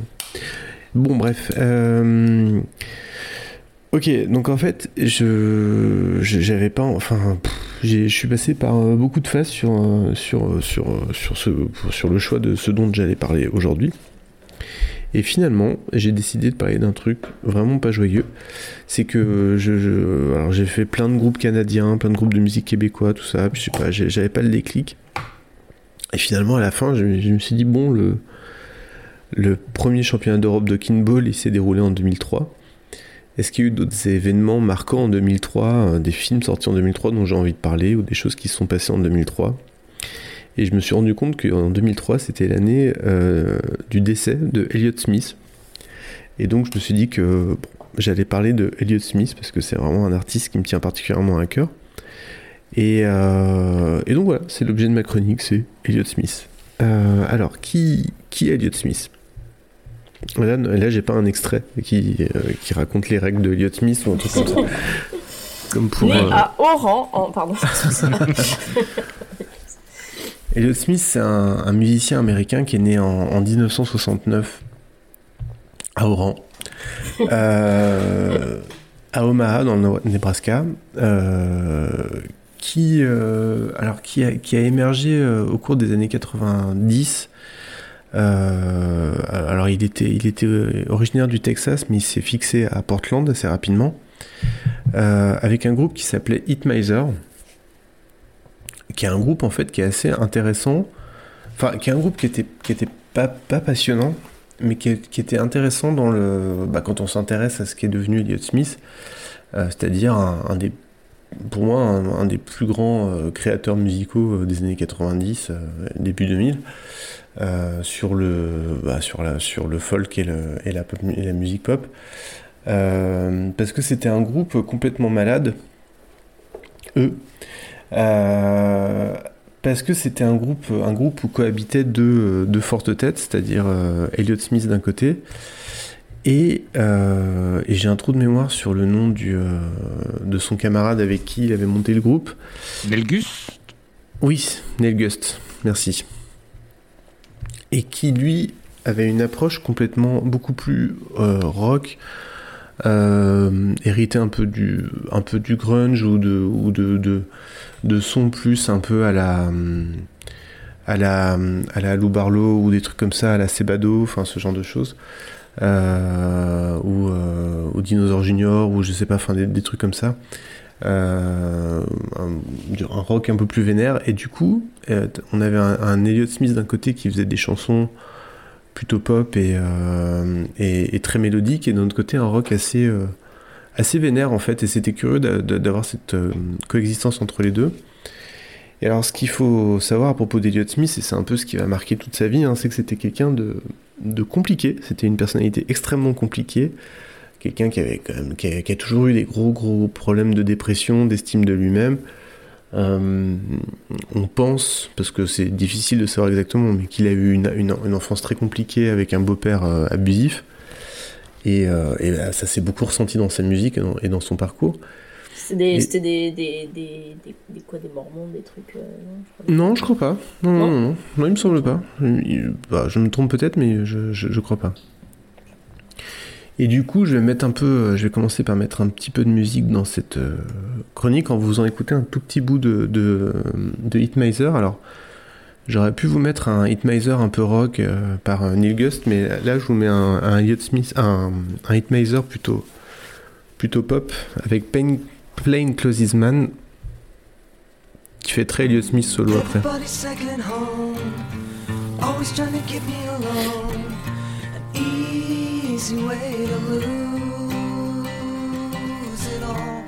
Always all. Those fails over by the west side.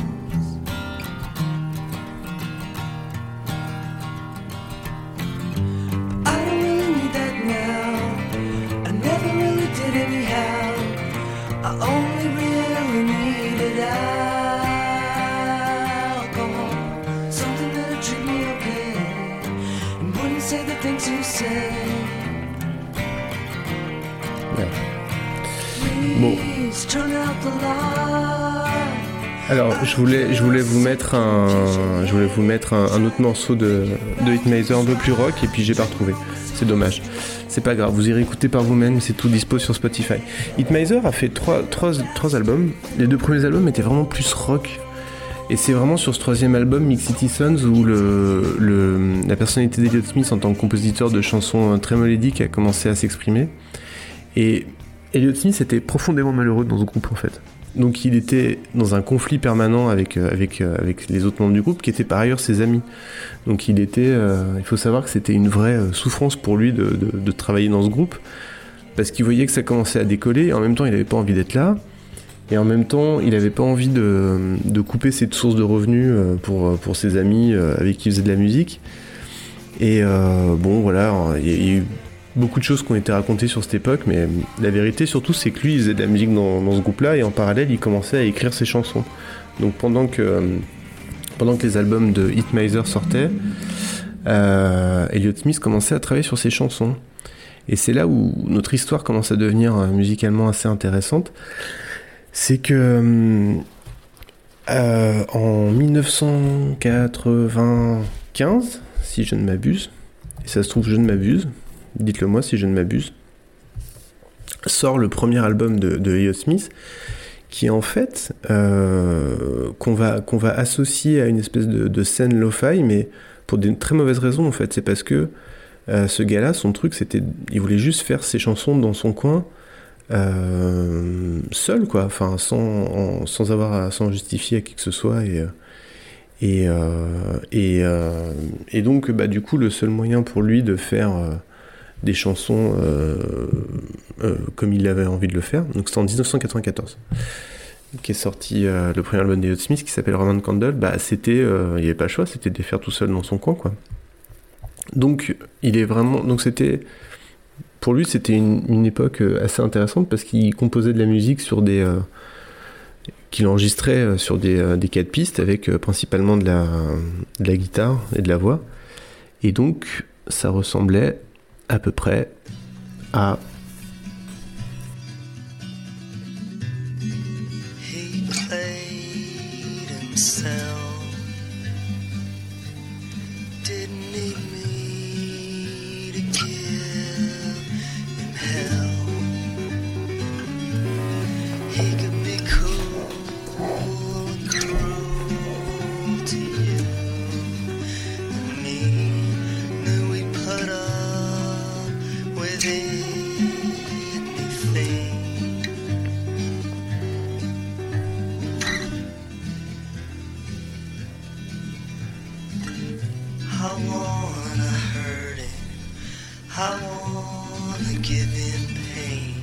Alors, euh, il se trouve que je parle anglais et I want to hurt him and I want to give him pain, ça veut dire je, je, veux pas trop du bien, quoi. je veux lui faire mal, je veux, lui- le faire souffrir. En fait, il faisait très probablement référence à son, à son beau-père.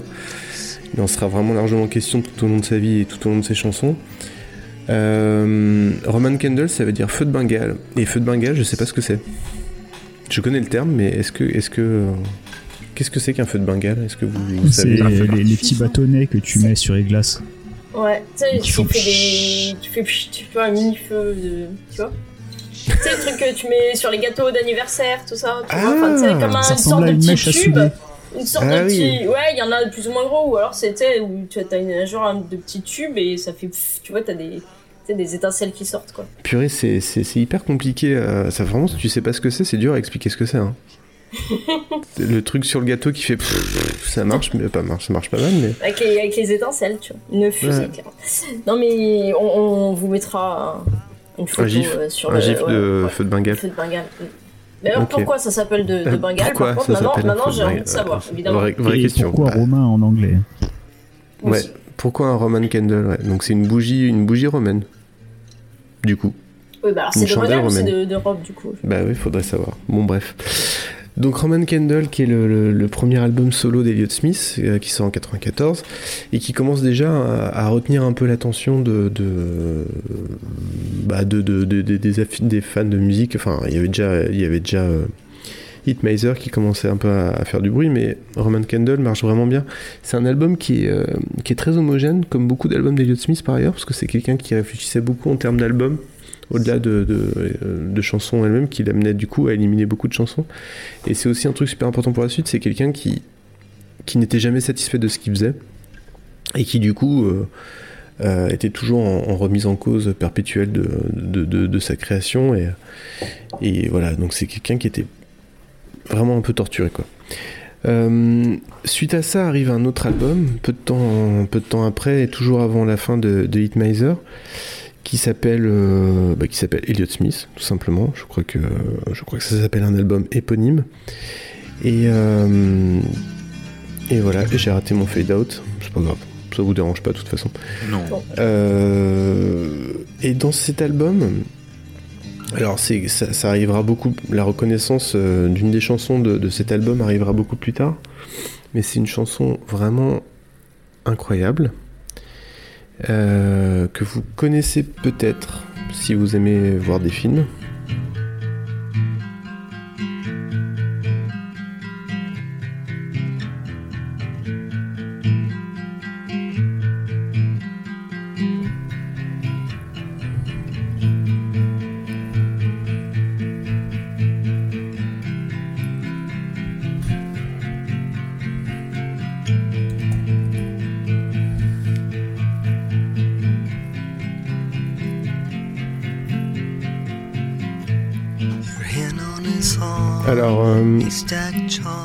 Cette chanson qui date euh, pour le coup de 1995, qui est sur, qui est sur le deuxième album de- d'Elliott Smith.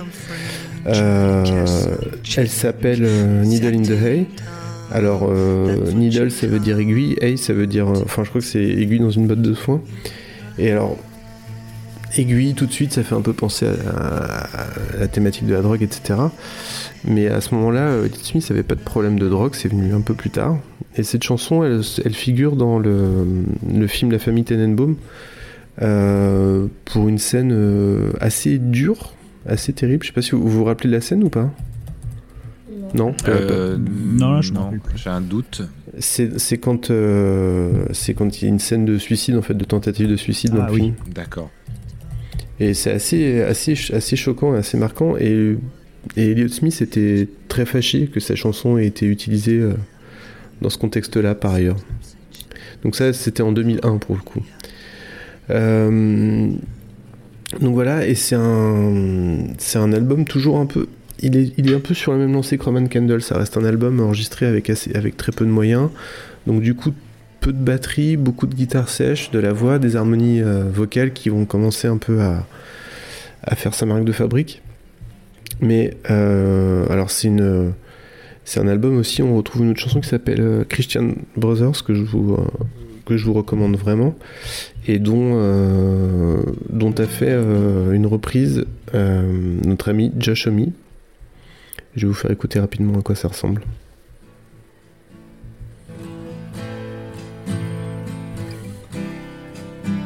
Donc ça c'est la version Queens of the Stone Age.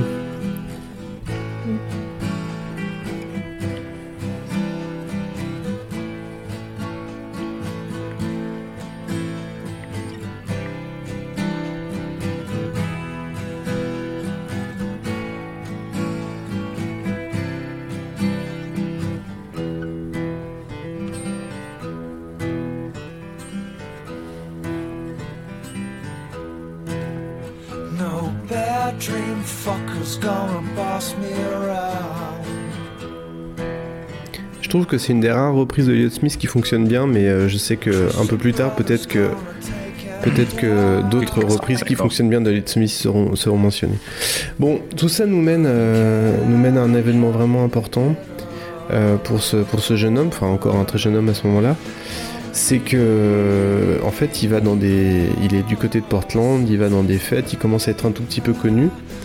Et, euh, et il discute en fait. euh, oh là là, quelle coupe horrible. Et il discute, avec- je parle, il discute, euh, il discute souvent avec un mec dans, dans les fêtes euh, à Portland qui lui dit ah, moi, je suis photographe et tout. Il dit ah, tu. euh, Je, je dis, puis il dit j'enregistre du son aussi un peu. Puis il dit ah, tu utilises quoi comme micro? Tout ça. Fait il discute avec ce mec là tout. Et en fait, ce mec c'est Gus Van Sant.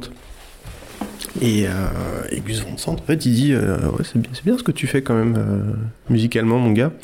Donc c'est comme ça que qu'il va décider de demander à, à Elliott Smith de composer une chanson originale qui va avoir un énorme un énorme retentissement puisque cette chanson elle s'appelle euh, Miss Misery et c'est la chanson que vous connaissez peut-être euh, comme euh, chanson attachée au film Will Hunting. Donc il faut savoir que cette chanson, elle a été euh, nommée aux Oscars pour meilleure chanson originale en 1997. Et Et du Elliott coup, il y, avait, il y avait Titanic, non Cette année-là, c'est ça exactement.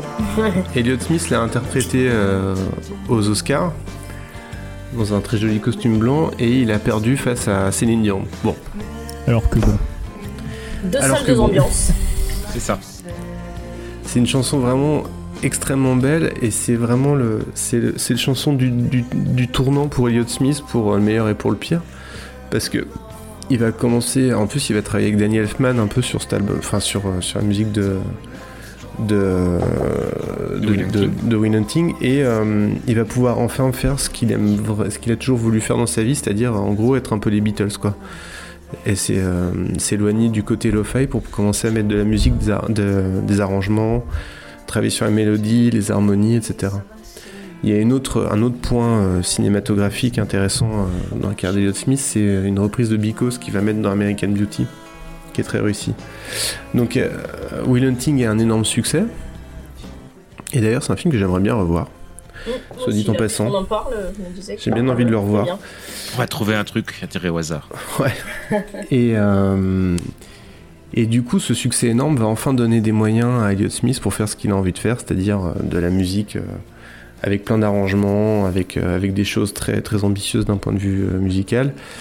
Et l'année suivante, en 98, sort son, son, ce qui est considéré comme beaucoup de gens qui l'aiment comme, comme son chef-d'œuvre, c'est l'album XO. Et alors, ce qu'il faut savoir, c'est que hum, c'était un gars qui supportait très très mal la célébrité, vraiment très très mal. Donc finalement, il était content de ne pas avoir gagné l'Oscar. Euh, il, était, euh, il était presque déçu d'avoir eu autant de succès euh, avec, avec cette chanson.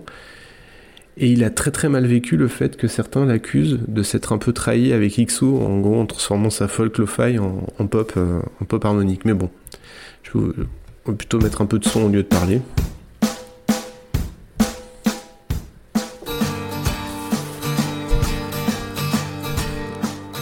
Alors sachez-le, les gens bien, les gens bien aiment cette chanson. C'est comme ça, c'est dit.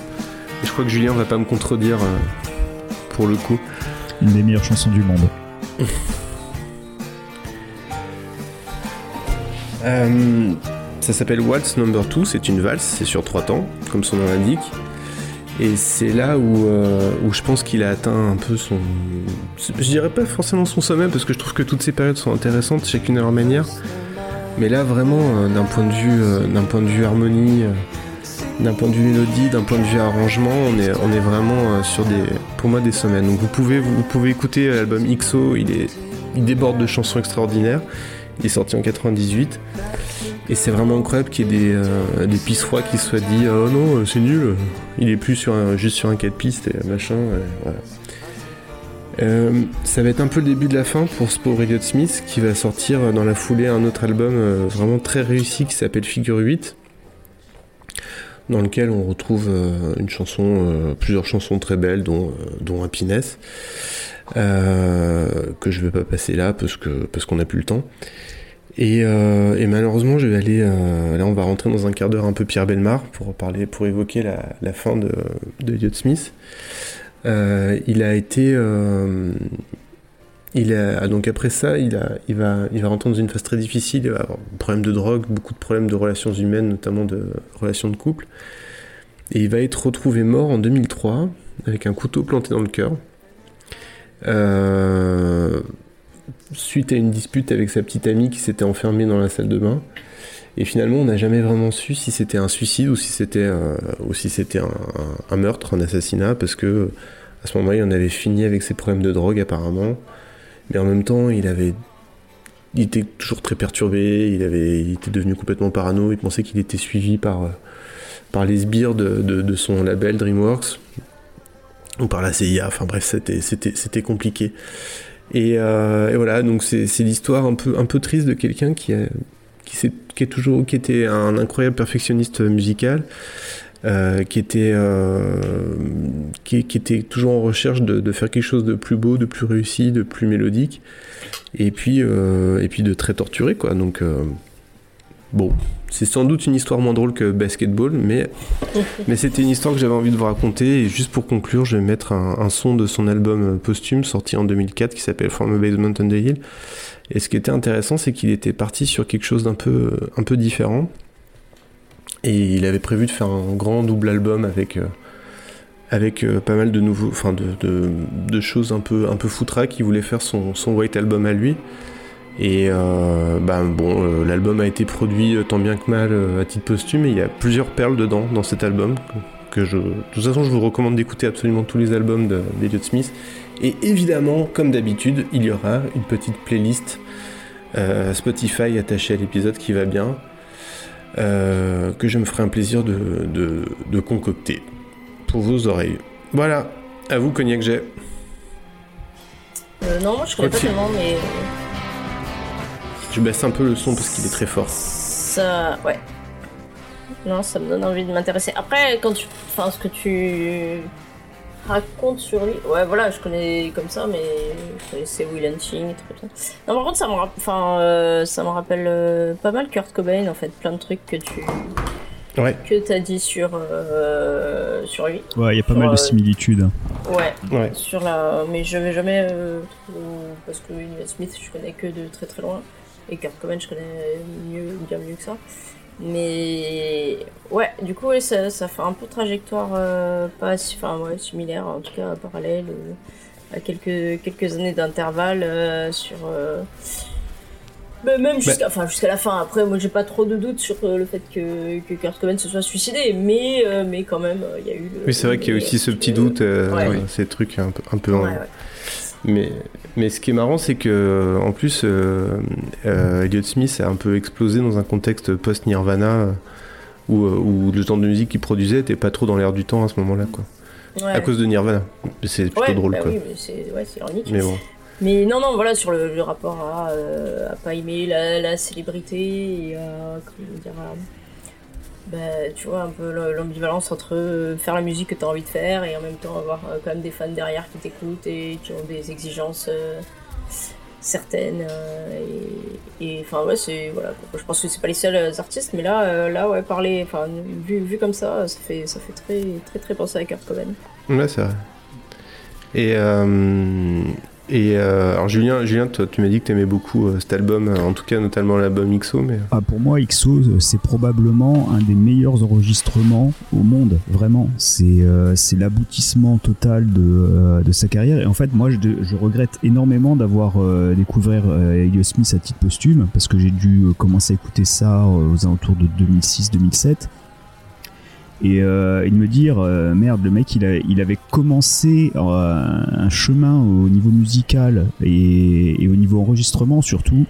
Euh, Il y a des arrangements sur XO com- qui sont complètement fous. C'est euh, Mm. et surtout d'être passé de quelque chose de, de très dépouillé à, euh, à, voilà des morceaux très écrits, très euh, très structurés. Et, euh, et voilà, et malheureusement, euh, d'avoir des démons intérieurs qui ont fait que euh, bah, ça, ça soit pas allé plus loin. Je me dis que c'est quand même un immense gâchis de ne pas avoir euh, eu la suite de sa discographie, quoi, qui aurait été Ouais. forcément mieux, puisque vu ce qu'on avait entrevu dans, dans XO ou dans Figure 8, c'est voilà, pour moi ça reste. Alors, le, jour où j'ai entendu Vals numéro 2 pour la, la première fois, ben, je m'en suis pas remis quoi. C'est un morceau que j'ai écouté en boucle pendant des années et des années quoi. Ah ouais, bah, je l'écoute encore en boucle, euh, personnellement. Ah ouais, j'ai des, des périodes où, euh, où je n'écoute que ça quoi. Hmm. Alors, il y a deux choses qu'il faut que je dise.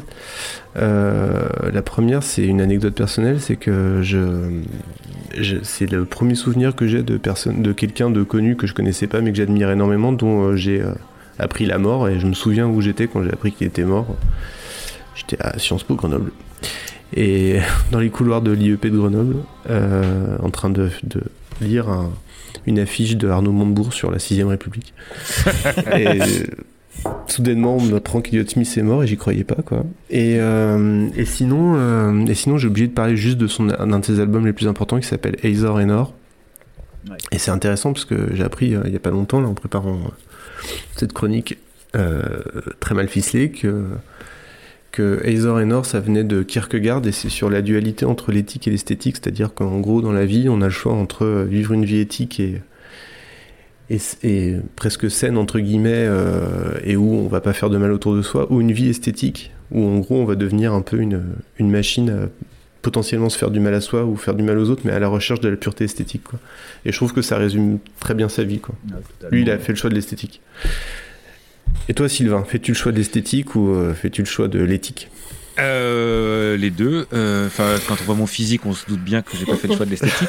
Euh, comment dire J'adore Elliot Smith, évidemment. Enfin, je veux dire, ça semble évident, mais oui, oui. Enfin, c'est, Elliot Smith, c'est quelqu'un qui compte énormément. Enfin, c'est vraiment quelqu'un que j'ai beaucoup écouté.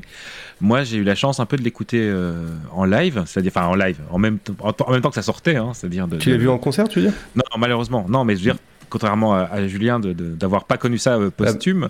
Moi aussi, Euh, ouais, et du coup, euh, du coup, oui, c'est quelqu'un que, que, que, que, j'écoute encore avec beaucoup de plaisir, avec beaucoup de voilà, parce que ça me parle, parce que effectivement, je pense que euh, ce parcours cabossé, et ce, ce, ce, truc d'autodestruction, euh, puisque la drogue c'est quand même rien que d'autre que de la- de l'autodestruction, euh, se sent dans ses chansons et apporte une certaine mélancolie qui, qui, euh, qui a une tristesse et aussi euh, des choses extrêmement lumineuses parfois.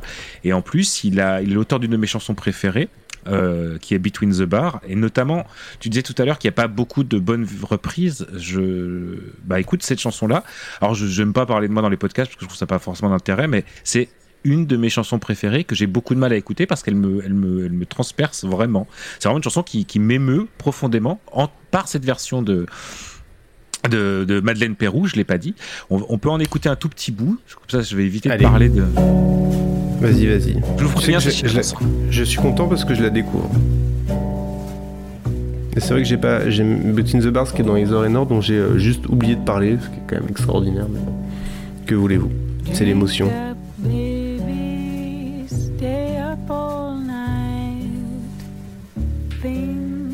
Donc Between the, Between the Bars qui est une chanson sur. Qui, est vra- qui, est- qui, qui- qui joue sur la polysémie du mot euh, bars en fait entre les bars où on, bat, on boit et les bars dans lesquels on est euh, derrière lesquels on est enfermé. Voilà, je trouve que cette chanson, la version de Madeleine, la chanson est déjà magnifique. Et c'est Madeleine Pérou, mais une émotion folle.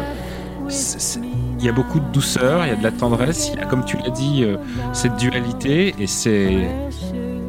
J'adore cette chanson, vraiment. C'est vraiment une chanson qui me touche énormément. Et euh, voilà, je vous encourage vraiment à, écouter. Et pour finir, euh, pour, dire que si Elliott Smith était, marquant, c'est qu'il n'a pas été le seul. euh, beaucoup de gens lui ont rendu hommage. Notamment, il y a eu en France un, un truc qui s'appelait The Color Bar Experience euh, par Yann de Biac, où ils ont carrément joué en entier euh, Figure Eight, où c'était assez intéressant car 11 musiciens classiques, 3 chanteurs, et pas n'importe qui, c'était Troy Von Balthazar euh, de Shockbore, un, un- un membre de Grand Daddy, Bah, Jason Ken- Layton, carrément, je crois.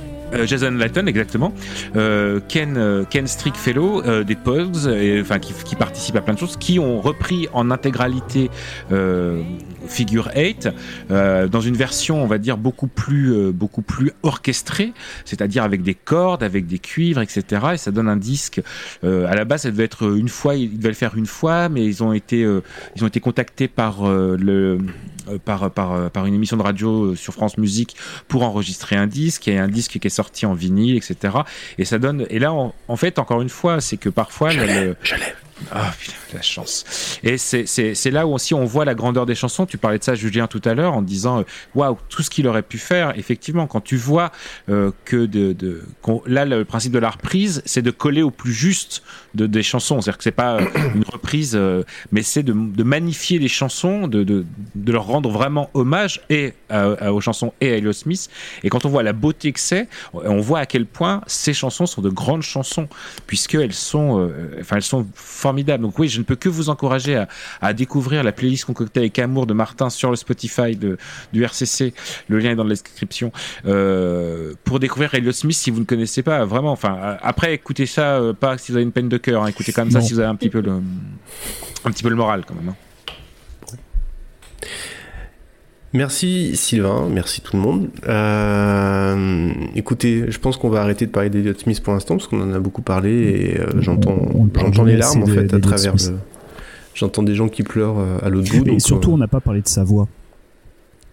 Oui, Parce que s'il y, a bien- y bien quelque chose euh, qui fait partie de la musique de- d'Elliott Smith, c'est beaucoup sa voix, parce que euh, toute l'émotion qu'il peut euh, faire passer dans, dans une chanson, ça vient principalement de cette voix qui est un peu cassée et qui euh, et, qu'on et qu'on qu'il a sent su- qu'à- ouais, on sent et qu'à qu'il a su travailler moment, utiliser, euh, euh, de manière assez complexe, Ça, quoi. ça peut totalement s'effondrer et pourtant euh, ça tient. euh, c'est, euh, je sais pas, j'ai l'impression que ces chansons sont rapiécées en fait. C'est c'est c'est ce qu'on disait tout à l'heure, quand on parlait de fêlure, quand on, on- quand Mm. on sent, euh, on sent à la fois le talent et on sent aussi le, le côté euh, fragile. C'est c'est ça aussi. euh, Et sa personnalité, elle, est, elle est aussi comme ça. On sent qu'il y a une fragilité et, et c'est c'est retransmis dans ses chansons. En fait, c'est des chansons qui sont extrêmement fortes, mais à la fois extrêmement fragiles. Ah oui, une chanson comme euh, Bottle Up and Explode, c'est euh, c'est totalement ça, quoi. C'est c'est cette espèce de retenue de euh, voilà, si qui, peut exploser à tout moment, quoi. C'est Ouais.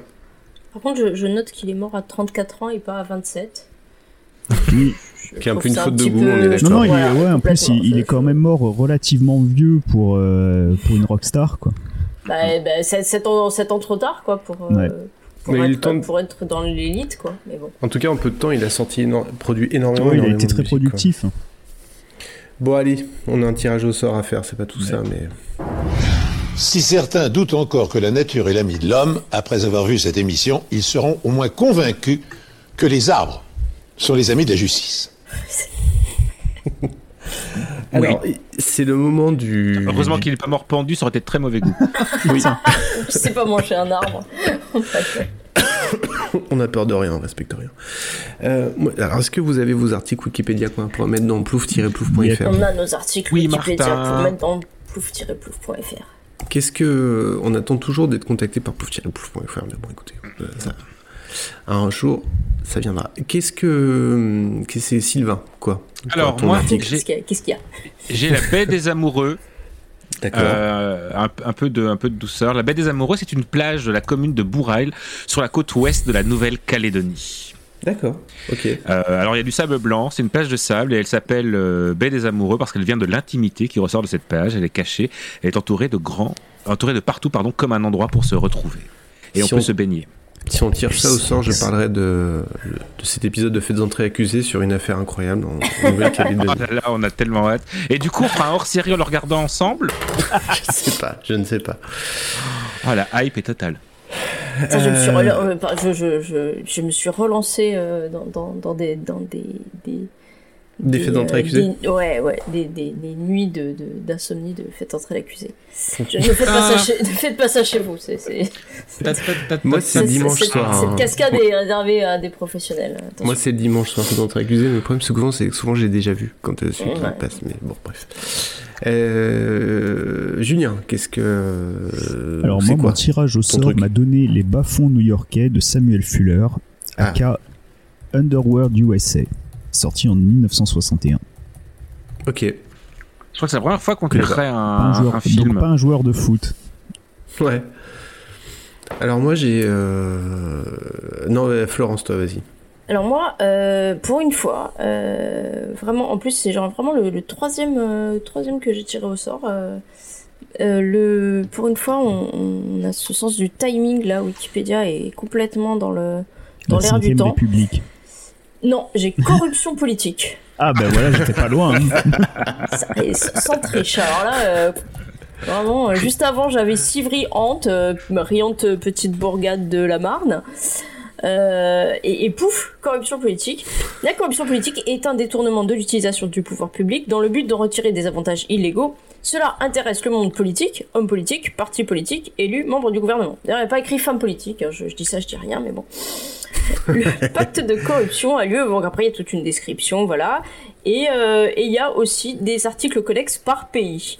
Euh, et il y en a pas tant que ça en fait, parce que par pays, on a en premier la Chine, en deuxième la France, Euh, ensuite Grèce et Suisse. Voilà, donc comme quoi, euh, visiblement, Les autres pays ne sont pas corrompus. Bah non, En en, même tout temps, cas- d'autres en- pays, en tu, cas, euh, payé par la boîte, t'es- tu démissionnes. Quoi. Voilà. Donc, euh, donc apparemment, il semble que ce soit, euh, entre, entre autres, une, une tradition euh, bien ancrée.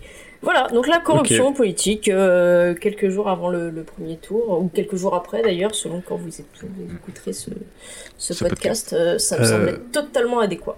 Bon, très bien. Moi, j'ai besoin de vous parce que je. Alors, attends, je note corruption. Tu te. Corruption, c'est noté. Ouais, j'arrive pas à choisir en fait. Nous sommes là. J'ai j'ai besoin de vous parce que j'ai trois articles qui me plaisent bien et il faut choisir. Alors, j'ai euh, 1979 en musique. Ah oui, Voilà. bien. bah oui. Voilà. Mais du coup, ça va pas être facile de parler de d'autres trucs euh, de, de- de musique quoi. Ouais, je je sais ne pas. connais pas, tu je connais pas. pas, toi. Ouais. Enfin bon, c'est une grosse. L'impossible n'est pas, n'est pas. C'est- C'est une grosse année, c'est l'année de. Ils ont le pétrole, mais c'est tout. C'est l'année de. C'est c'est l'année de In the Navy de Village People. Sylvain, il est chaud bouillant, hein, pour ton. Ouais, ouais, non, scier. je vous parlerai d'un podcast trop bien sur Sardou, ça va être génial. C'est l'année de. C'est l'année du dernier slow. C'est l'année d'Aline. C'est l'année de. Oui, c'est l'année de qui est, qui est ce grand corbeau noir, mais aussi de la reprise en anglais. Star. Donc, Voilà. franchement, j'ai déjà plein d'idées. C'est l'année de DISCO d'Ottawa. Rien que vidéo kill de Radio Star déjà. C'est ça, et de, et Rosalie, hein, attention. euh, Rosalie, Rosalie, Rosalie. Oh. Oh. On Alors, peut faire un podcast entier sur euh, 79 Manureva Alain Chamfort. On peut faire une heure sur. Je peux vous faire une heure sur Manureva. Mais est-ce que tu peux Moi, le je peux faire mais, tenir mais longtemps sur Ottawa une- NDISCO. C'est une bonne idée. C'est une histoire très Et coup, personnelle. euh, et voilà. Sinon, j'ai. Ah, j'ai ici, ma- mais Patrick Topalov, pardon. Ah, Ah même. oui Ah, la Bah, euh, dis pas les autres, garde-les pour les surprises les prochaines Pardon, fois. C'est bon, on est, on est trop chaud pour 1979. Bon, j'élimine George Parker, euh, deuxième compte de Macclesfield. Euh, parce que je, en fait c'est juste parce que Macclesfield euh, Joy Division et je me suis dit que mais bon ça va je viens de parler d'Eliot Smith je vais peut-être pas parler d'un d'un chanteur qui suffit à chaque épisode Euh, Podcast de la bonne humeur. et du coup Du sport encore et de la bonne humeur. pardon. J'ai j'ai une, alors j'ai j'ai éliminé le, la, la page Wikipédia du 4 de cœur. Parce qu'en fait, chaque, chaque carte a son. J'ai vu que chaque carte avait sa page Wikipédia. Et on C'était apprend pas, des- c'était- ouais, pas fifou. hein, le- Et on apprend que le 4 de cœur n'est pas présent dans le jeu de 32 cartes. Enfin, on le savait, mais bon, c'est toujours bien de le préciser. Et sinon, le. D'ailleurs, nous Et allons si- faire euh, maintenant la liste des cartes qui ne sont pas présentes dans la. Et sinon, je suis tombé sur un truc qui me fait un peu triper c'est le matériau super dur. Le matériau est qualifié de, Titre. de- de super dur ou d'ultra dur quand sa dureté Vickers dépasse 40 gigapascales. Ah, Ce sont des soldes très peu compressibles à forte densité électronique et présentant des liaisons chimiques fortement covalentes. Mhm. Autant 79, tu m'avais hypé, Les- autant là. euh, non, Les liaisons covalentes. Moi, Bon, je on- vote soix- 79. Allez, hein. on va- 79 aussi. On, on garde ouais, 1979 en Sachant que, en sachant que C'est l'année de plouf-plouf.fr. Maïcha Rona, enfin. Bon, écoutez, c'est plouf-plouf.fr qui, qui décide. Je, je... Attendez, vous savez quoi? Je vous partage mon écran pour vous montrer que. Qu'il n'y a, pas, qu'il y a pas Alors, de. Eh ben, Oui, moi, c'est- j'espère que le plouf, il c'est- va tomber sur 79 quand même. C'est pas parce Alors- que j'ai l'article corruption politique que tu dois tout de suite te sentir. euh, Alors, évidemment, nos auditeurs sont obligés de vous, de vous faire confiance, de nous faire confiance, mais là, vous, vous le voyez, quoi, du coup. Vous voyez plouf-plouf.fr. Je confirme. Bon. Allez, c'est parti. Putain, quel suspense. Oh, Plouf, punaise, plouf. punaise, punaise. Et la Corruption corruption C'était sûr C'était sûr Mais non C'est truqué, plouf-plouf.fr. Punaise. Donc on a tiré corruption politique. Mais vous super. imaginez qu'on va faire un podcast qui sera vraiment genre euh, en rapport avec l'actualité. Je sais pas comment on va le vivre ça par contre parce que c'est pas. Punaise, mais- Je veux dire, on est les seuls à pas faire un podcast de Noël à Noël, tu vois. Du coup, là, un podcast politique pendant les élections, je, je sais pas si on va pouvoir gérer quoi. Déjà, Ah, on a dans réussi à être l'actu. dans l'actualité il n'y a pas si longtemps. C'est incroyable. C'est ça. C'était On n'arrête pas. c'était sur quoi déjà Qu'est-ce qui nous arrive Mais non, Oui, mais pourquoi, on a parlé- pourquoi on était on dans a parlé- l'actualité déjà On a parlé de coup de tête deux jours avant sa diffusion euh, à la télé. On a parlé de je sais plus quoi, genre trois semaines avant que ça, que ça reparle. Non, non, ça fait trois, deux ou trois fois où on est paf dans l'actu. Fillon, Pouf pouf dans l'actu, pas paf. pardon. Pouf pouf dans pouf plouf dans l'actu. Bon, est-ce que tu. Donc, c'est comment il s'appelle l'article juste corruption politique ou, euh, Corruption politique, en toute simplicité. Oh la vache. Euh, Est-ce que je vais parler de Shin Godzilla Ah, Non, il n'y a pas vraiment de corruption politique dans Shin Godzilla. J'ai très envie de, de, de parler de, de, de- de Peter qui fait du boucan dans les Ah, je- vatères. J'y pensais tout à l'heure quand, évidemment. évidemment. quand il va parler de Peter. Mais oui, parce que Peter, il fait, il fait du boucan dans les vatères. Il y a quand même, un- il y a quand même une, une sous-section sur la corruption politique en Suisse. hein. Mais oui, Oui. C'est surprenant. hein. Alors qu'en. France, c'est pas surprenant du tout. Alors que France, il n'y a rien, du coup. vois. Attends. Après, il y a des Alors, en France, t'as carrément l'article connexe liste d'affaires politico-financières françaises. Quoi. Alors, on leur a fait un, un article spécial Oh pour eux. Bon. Alors j'aime bien parce que dans Suisse, il y a écrit cette section a besoin d'être recyclée. J'aime beaucoup le. Bon, écoutez, on se, on se retrouve dans, dans quelques, quelques semaines pour euh, parler de corruption politique. Je pense qu'il faut faire ça pile entre les deux tours. hein. Va falloir trouver. Ouais. Mais oui. C'est obligé. Il va falloir trouver un disque qui parle de corruption politique. Ah, je sais. Power, eh ben- Corruption and Lies. Ah putain, j'allais le dire J'étais sûr Mais il suffit Ah, on les Punaise, on, va parler, on va, va- oui, on va pas, oui, bah, parlons New, New- New Order effectivement. Alors, entre les deux, entre les deux tours de, la, de, la- de les élections présidentielles. Alors, parlons un peu du nouvel ordre. Mondial. Mondial, il va sans dire. Ah bah déjà, il Bon. y a une chanson de Bernard Lavillier qui s'appelle Corruption, hein, donc attention. Ne spoilons pas, ne spoilons pas ce qu'on va trouver. Allez, eh ben écoutez, je- je- je- j'essaie de trouver une musique à mettre là. Je vais pas remettre du Leo Smith parce qu'on va pas. euh, On est bien Ah, là, on, train- on est, on est, on est, Allez. on est joyeux, ça serait dommage. de- Allez. On est Euh, triste de se, de se quitter. Attendez, je sais ce qu'on va mettre. Et n'hésitez pas à venir tout- nous dire tout le mal que vous pensez de nous. euh. Donc on vous, on vous retrouve vous tous sur Twitter, Sylvain euh, arrobase, euh, S20B, S20B, tout simplement. et puis dans le chez Froggy's Delight. Chez Froggy Delight, euh, dans la mare aux grenouilles, le rendez-vous culturieux et culturel de Twitch et de un, vendre... un vendredi, n'importe quoi, un samedi sur deux, et c'est moi qui présente de temps en temps. Julien euh, Jean-Mi Blanca, c'est ça, sur Twitter? Toujours Jean-Mi Blanca, ouais. Aussi connu sous le nom de Jackie Dotona en ce moment. Ah oui, Florence F. tout court. Toujours. Et moi, bah, euh, toujours Martin Caméra, mais peu importe. Et surtout, si le podcast vous plaît, mettez des étoiles, parlez-en autour de vous, euh, faites du bruit, euh, mettez des commentaires, ça, ça nous fera vraiment plaisir pour le coup. Ouais. Et si le podcast vous plaît pas, venez nous, nous insulter sur Twitter parce que ça fait quand même du, du, du coup du, du flux et puis c'est c'est super Ouais. intéressant.